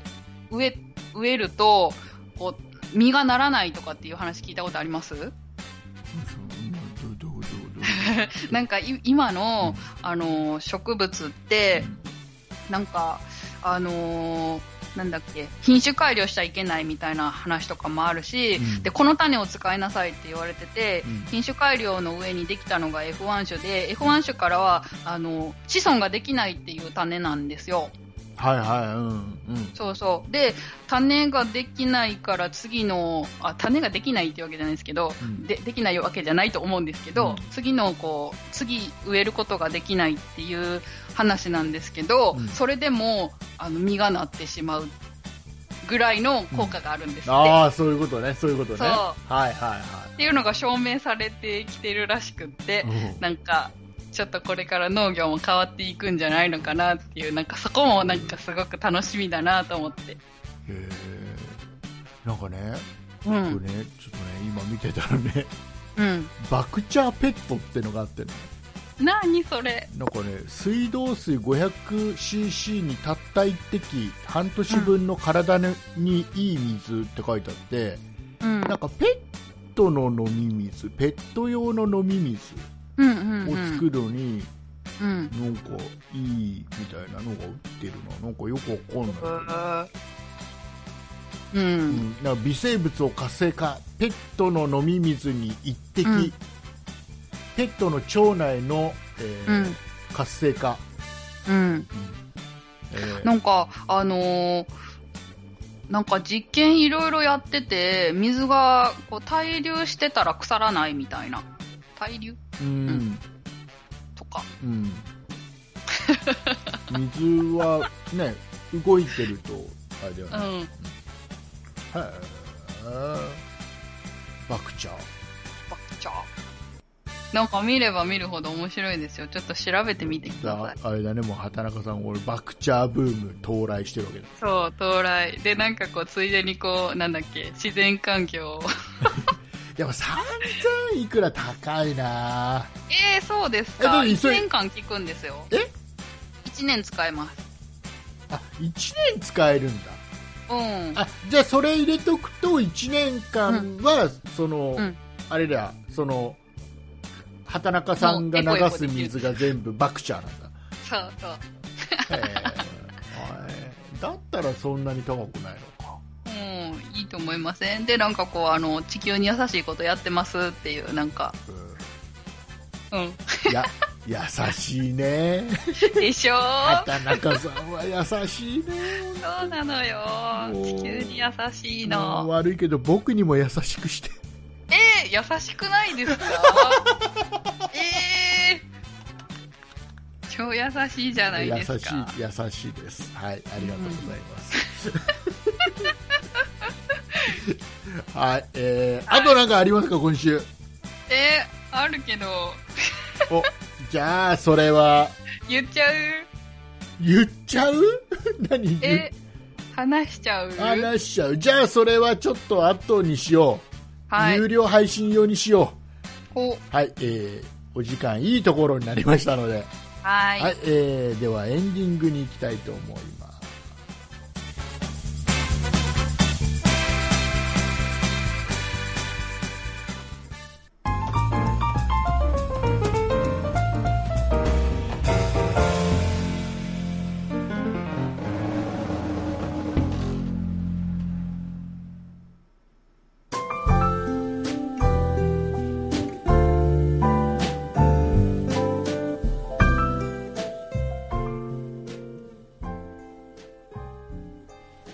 はいお疲れ様でございましたはーい。えっ、ー、とねうん。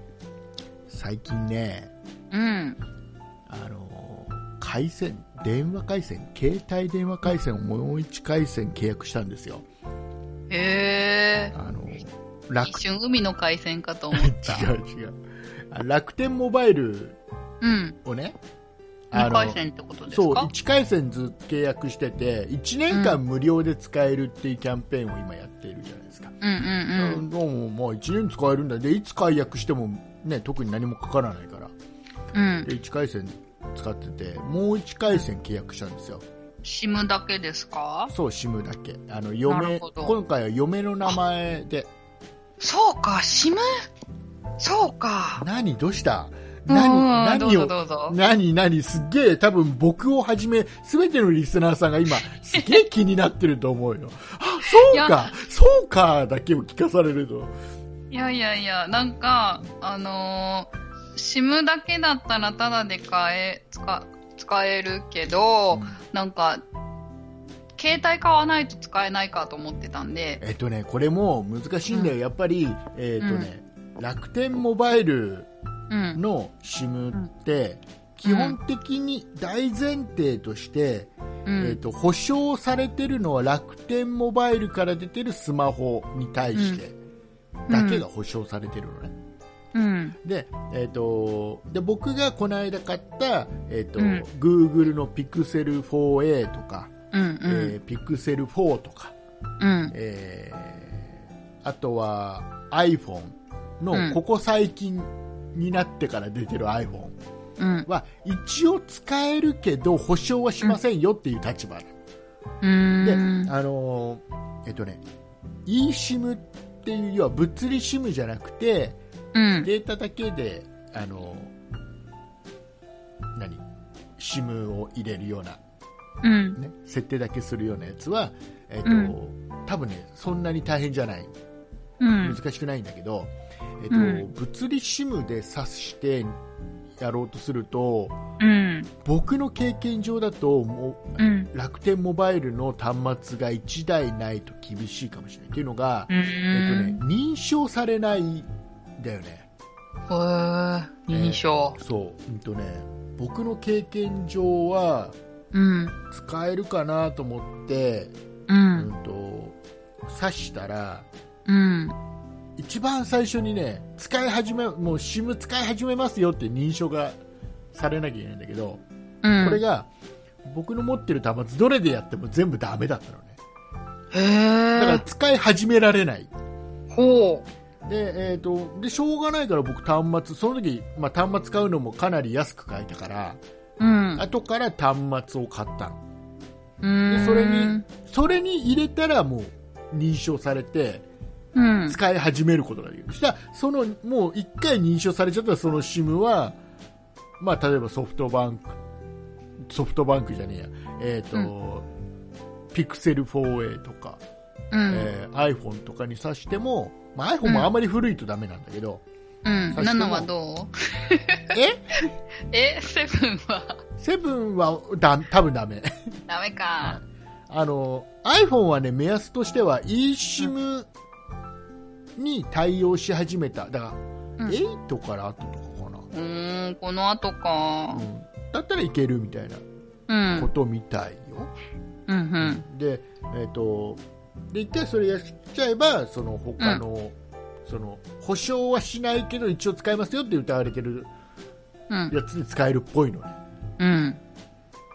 で僕は今、えっうとんピクセル 4a の eSIM で1回戦新しくうん入れたのね、だから僕ピクセル 4a は今2回戦うん。運用してて、うん。で仕事用のスマホも一応仕事用の回線と、えーうん楽天モバイルを両方入れてる感じ、うん。で、えー今そんな感じで使ってるんだけどあれちょっと待ってくださいね。えっと、うんピクセル 4A の中に、新しい楽天の eSIM と、うんえっと、会社の端末が入ってるんですよね。違いますよピク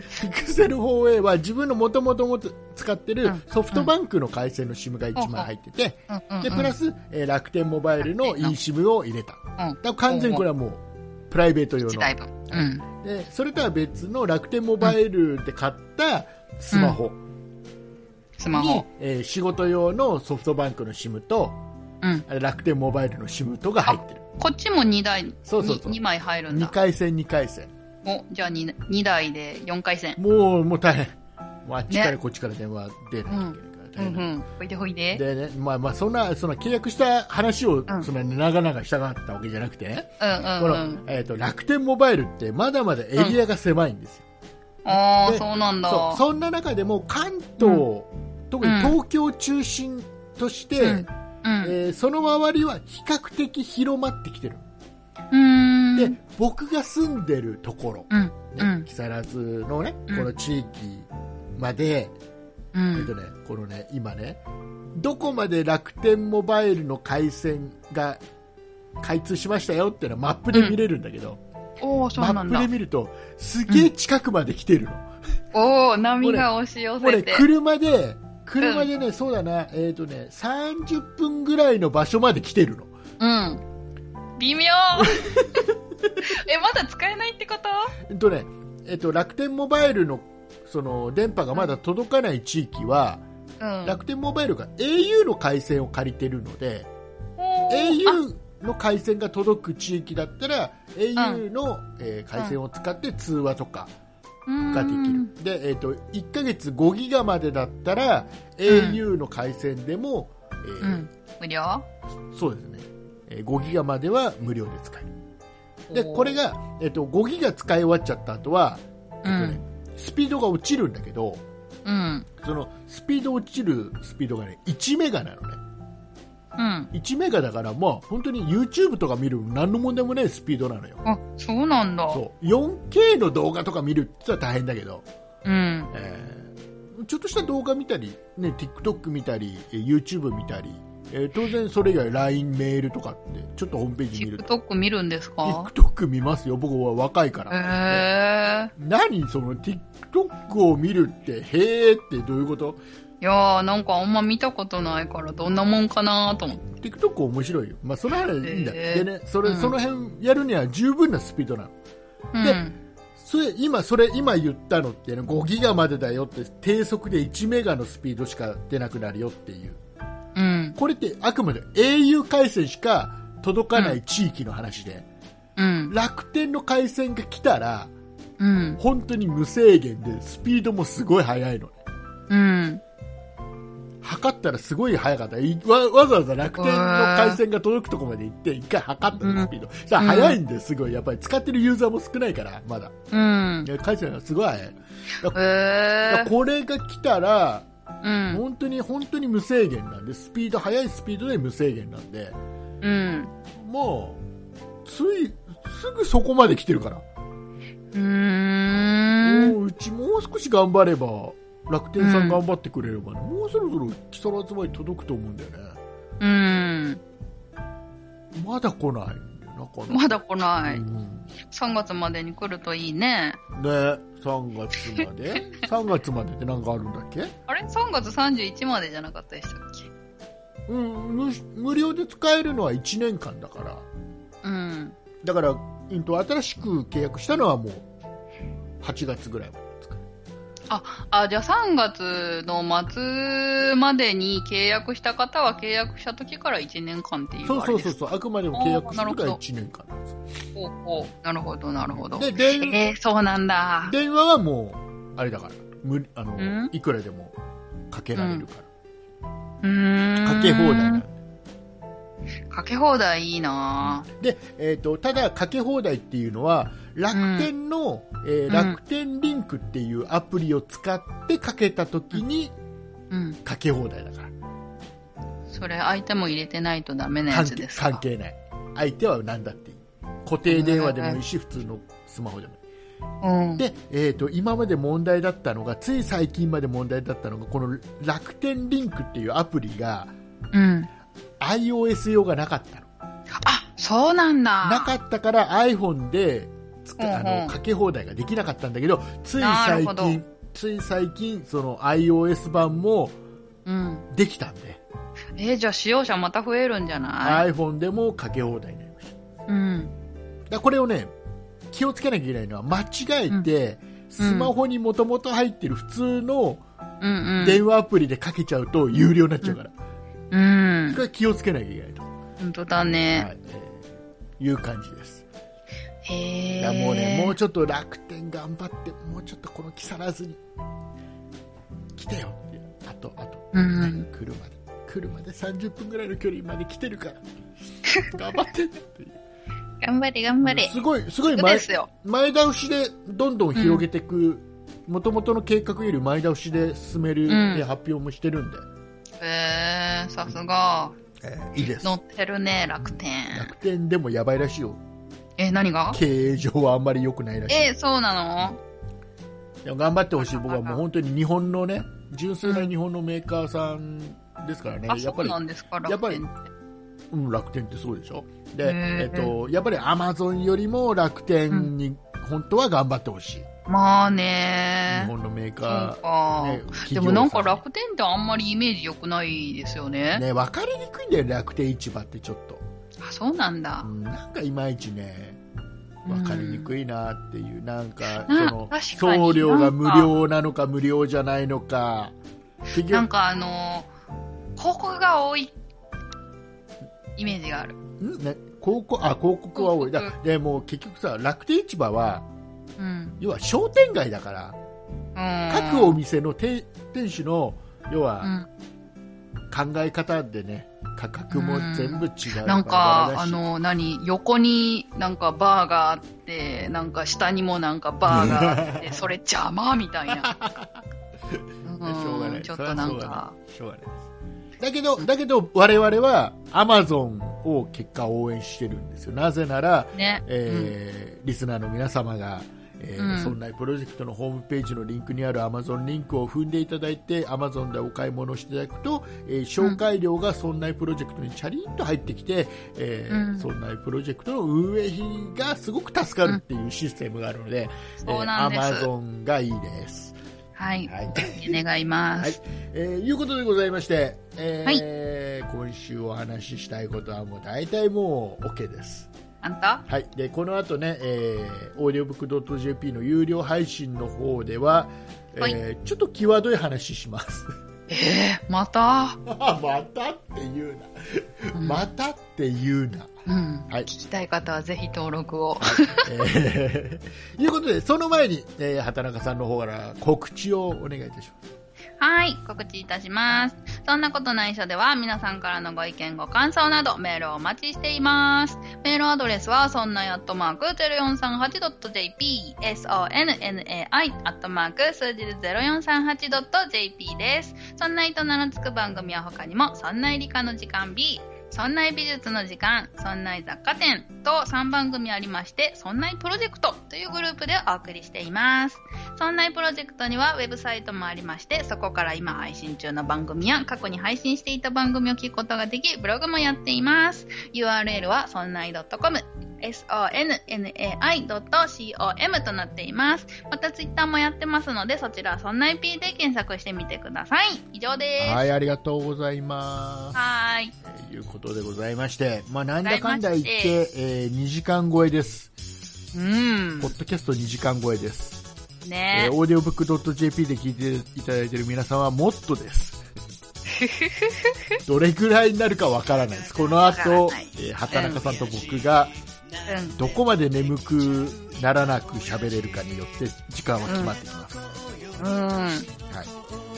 お腹は空いてますけどあね。お腹もうなんでお腹すくなのこの時間にいつも。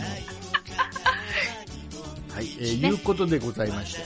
はいえーポッドキャストで聞いていただいている皆様、えー、Spotify で聞いていただいている皆様はここまででございます。はい、ございまえすー。オーディオブックドットオーディオブックドット JP で聞いていただいている皆様はもう少しお時間をいただければなとこのように思う次第でございま、思い次第でございますす。えーではお送りいたしましたのは竹内と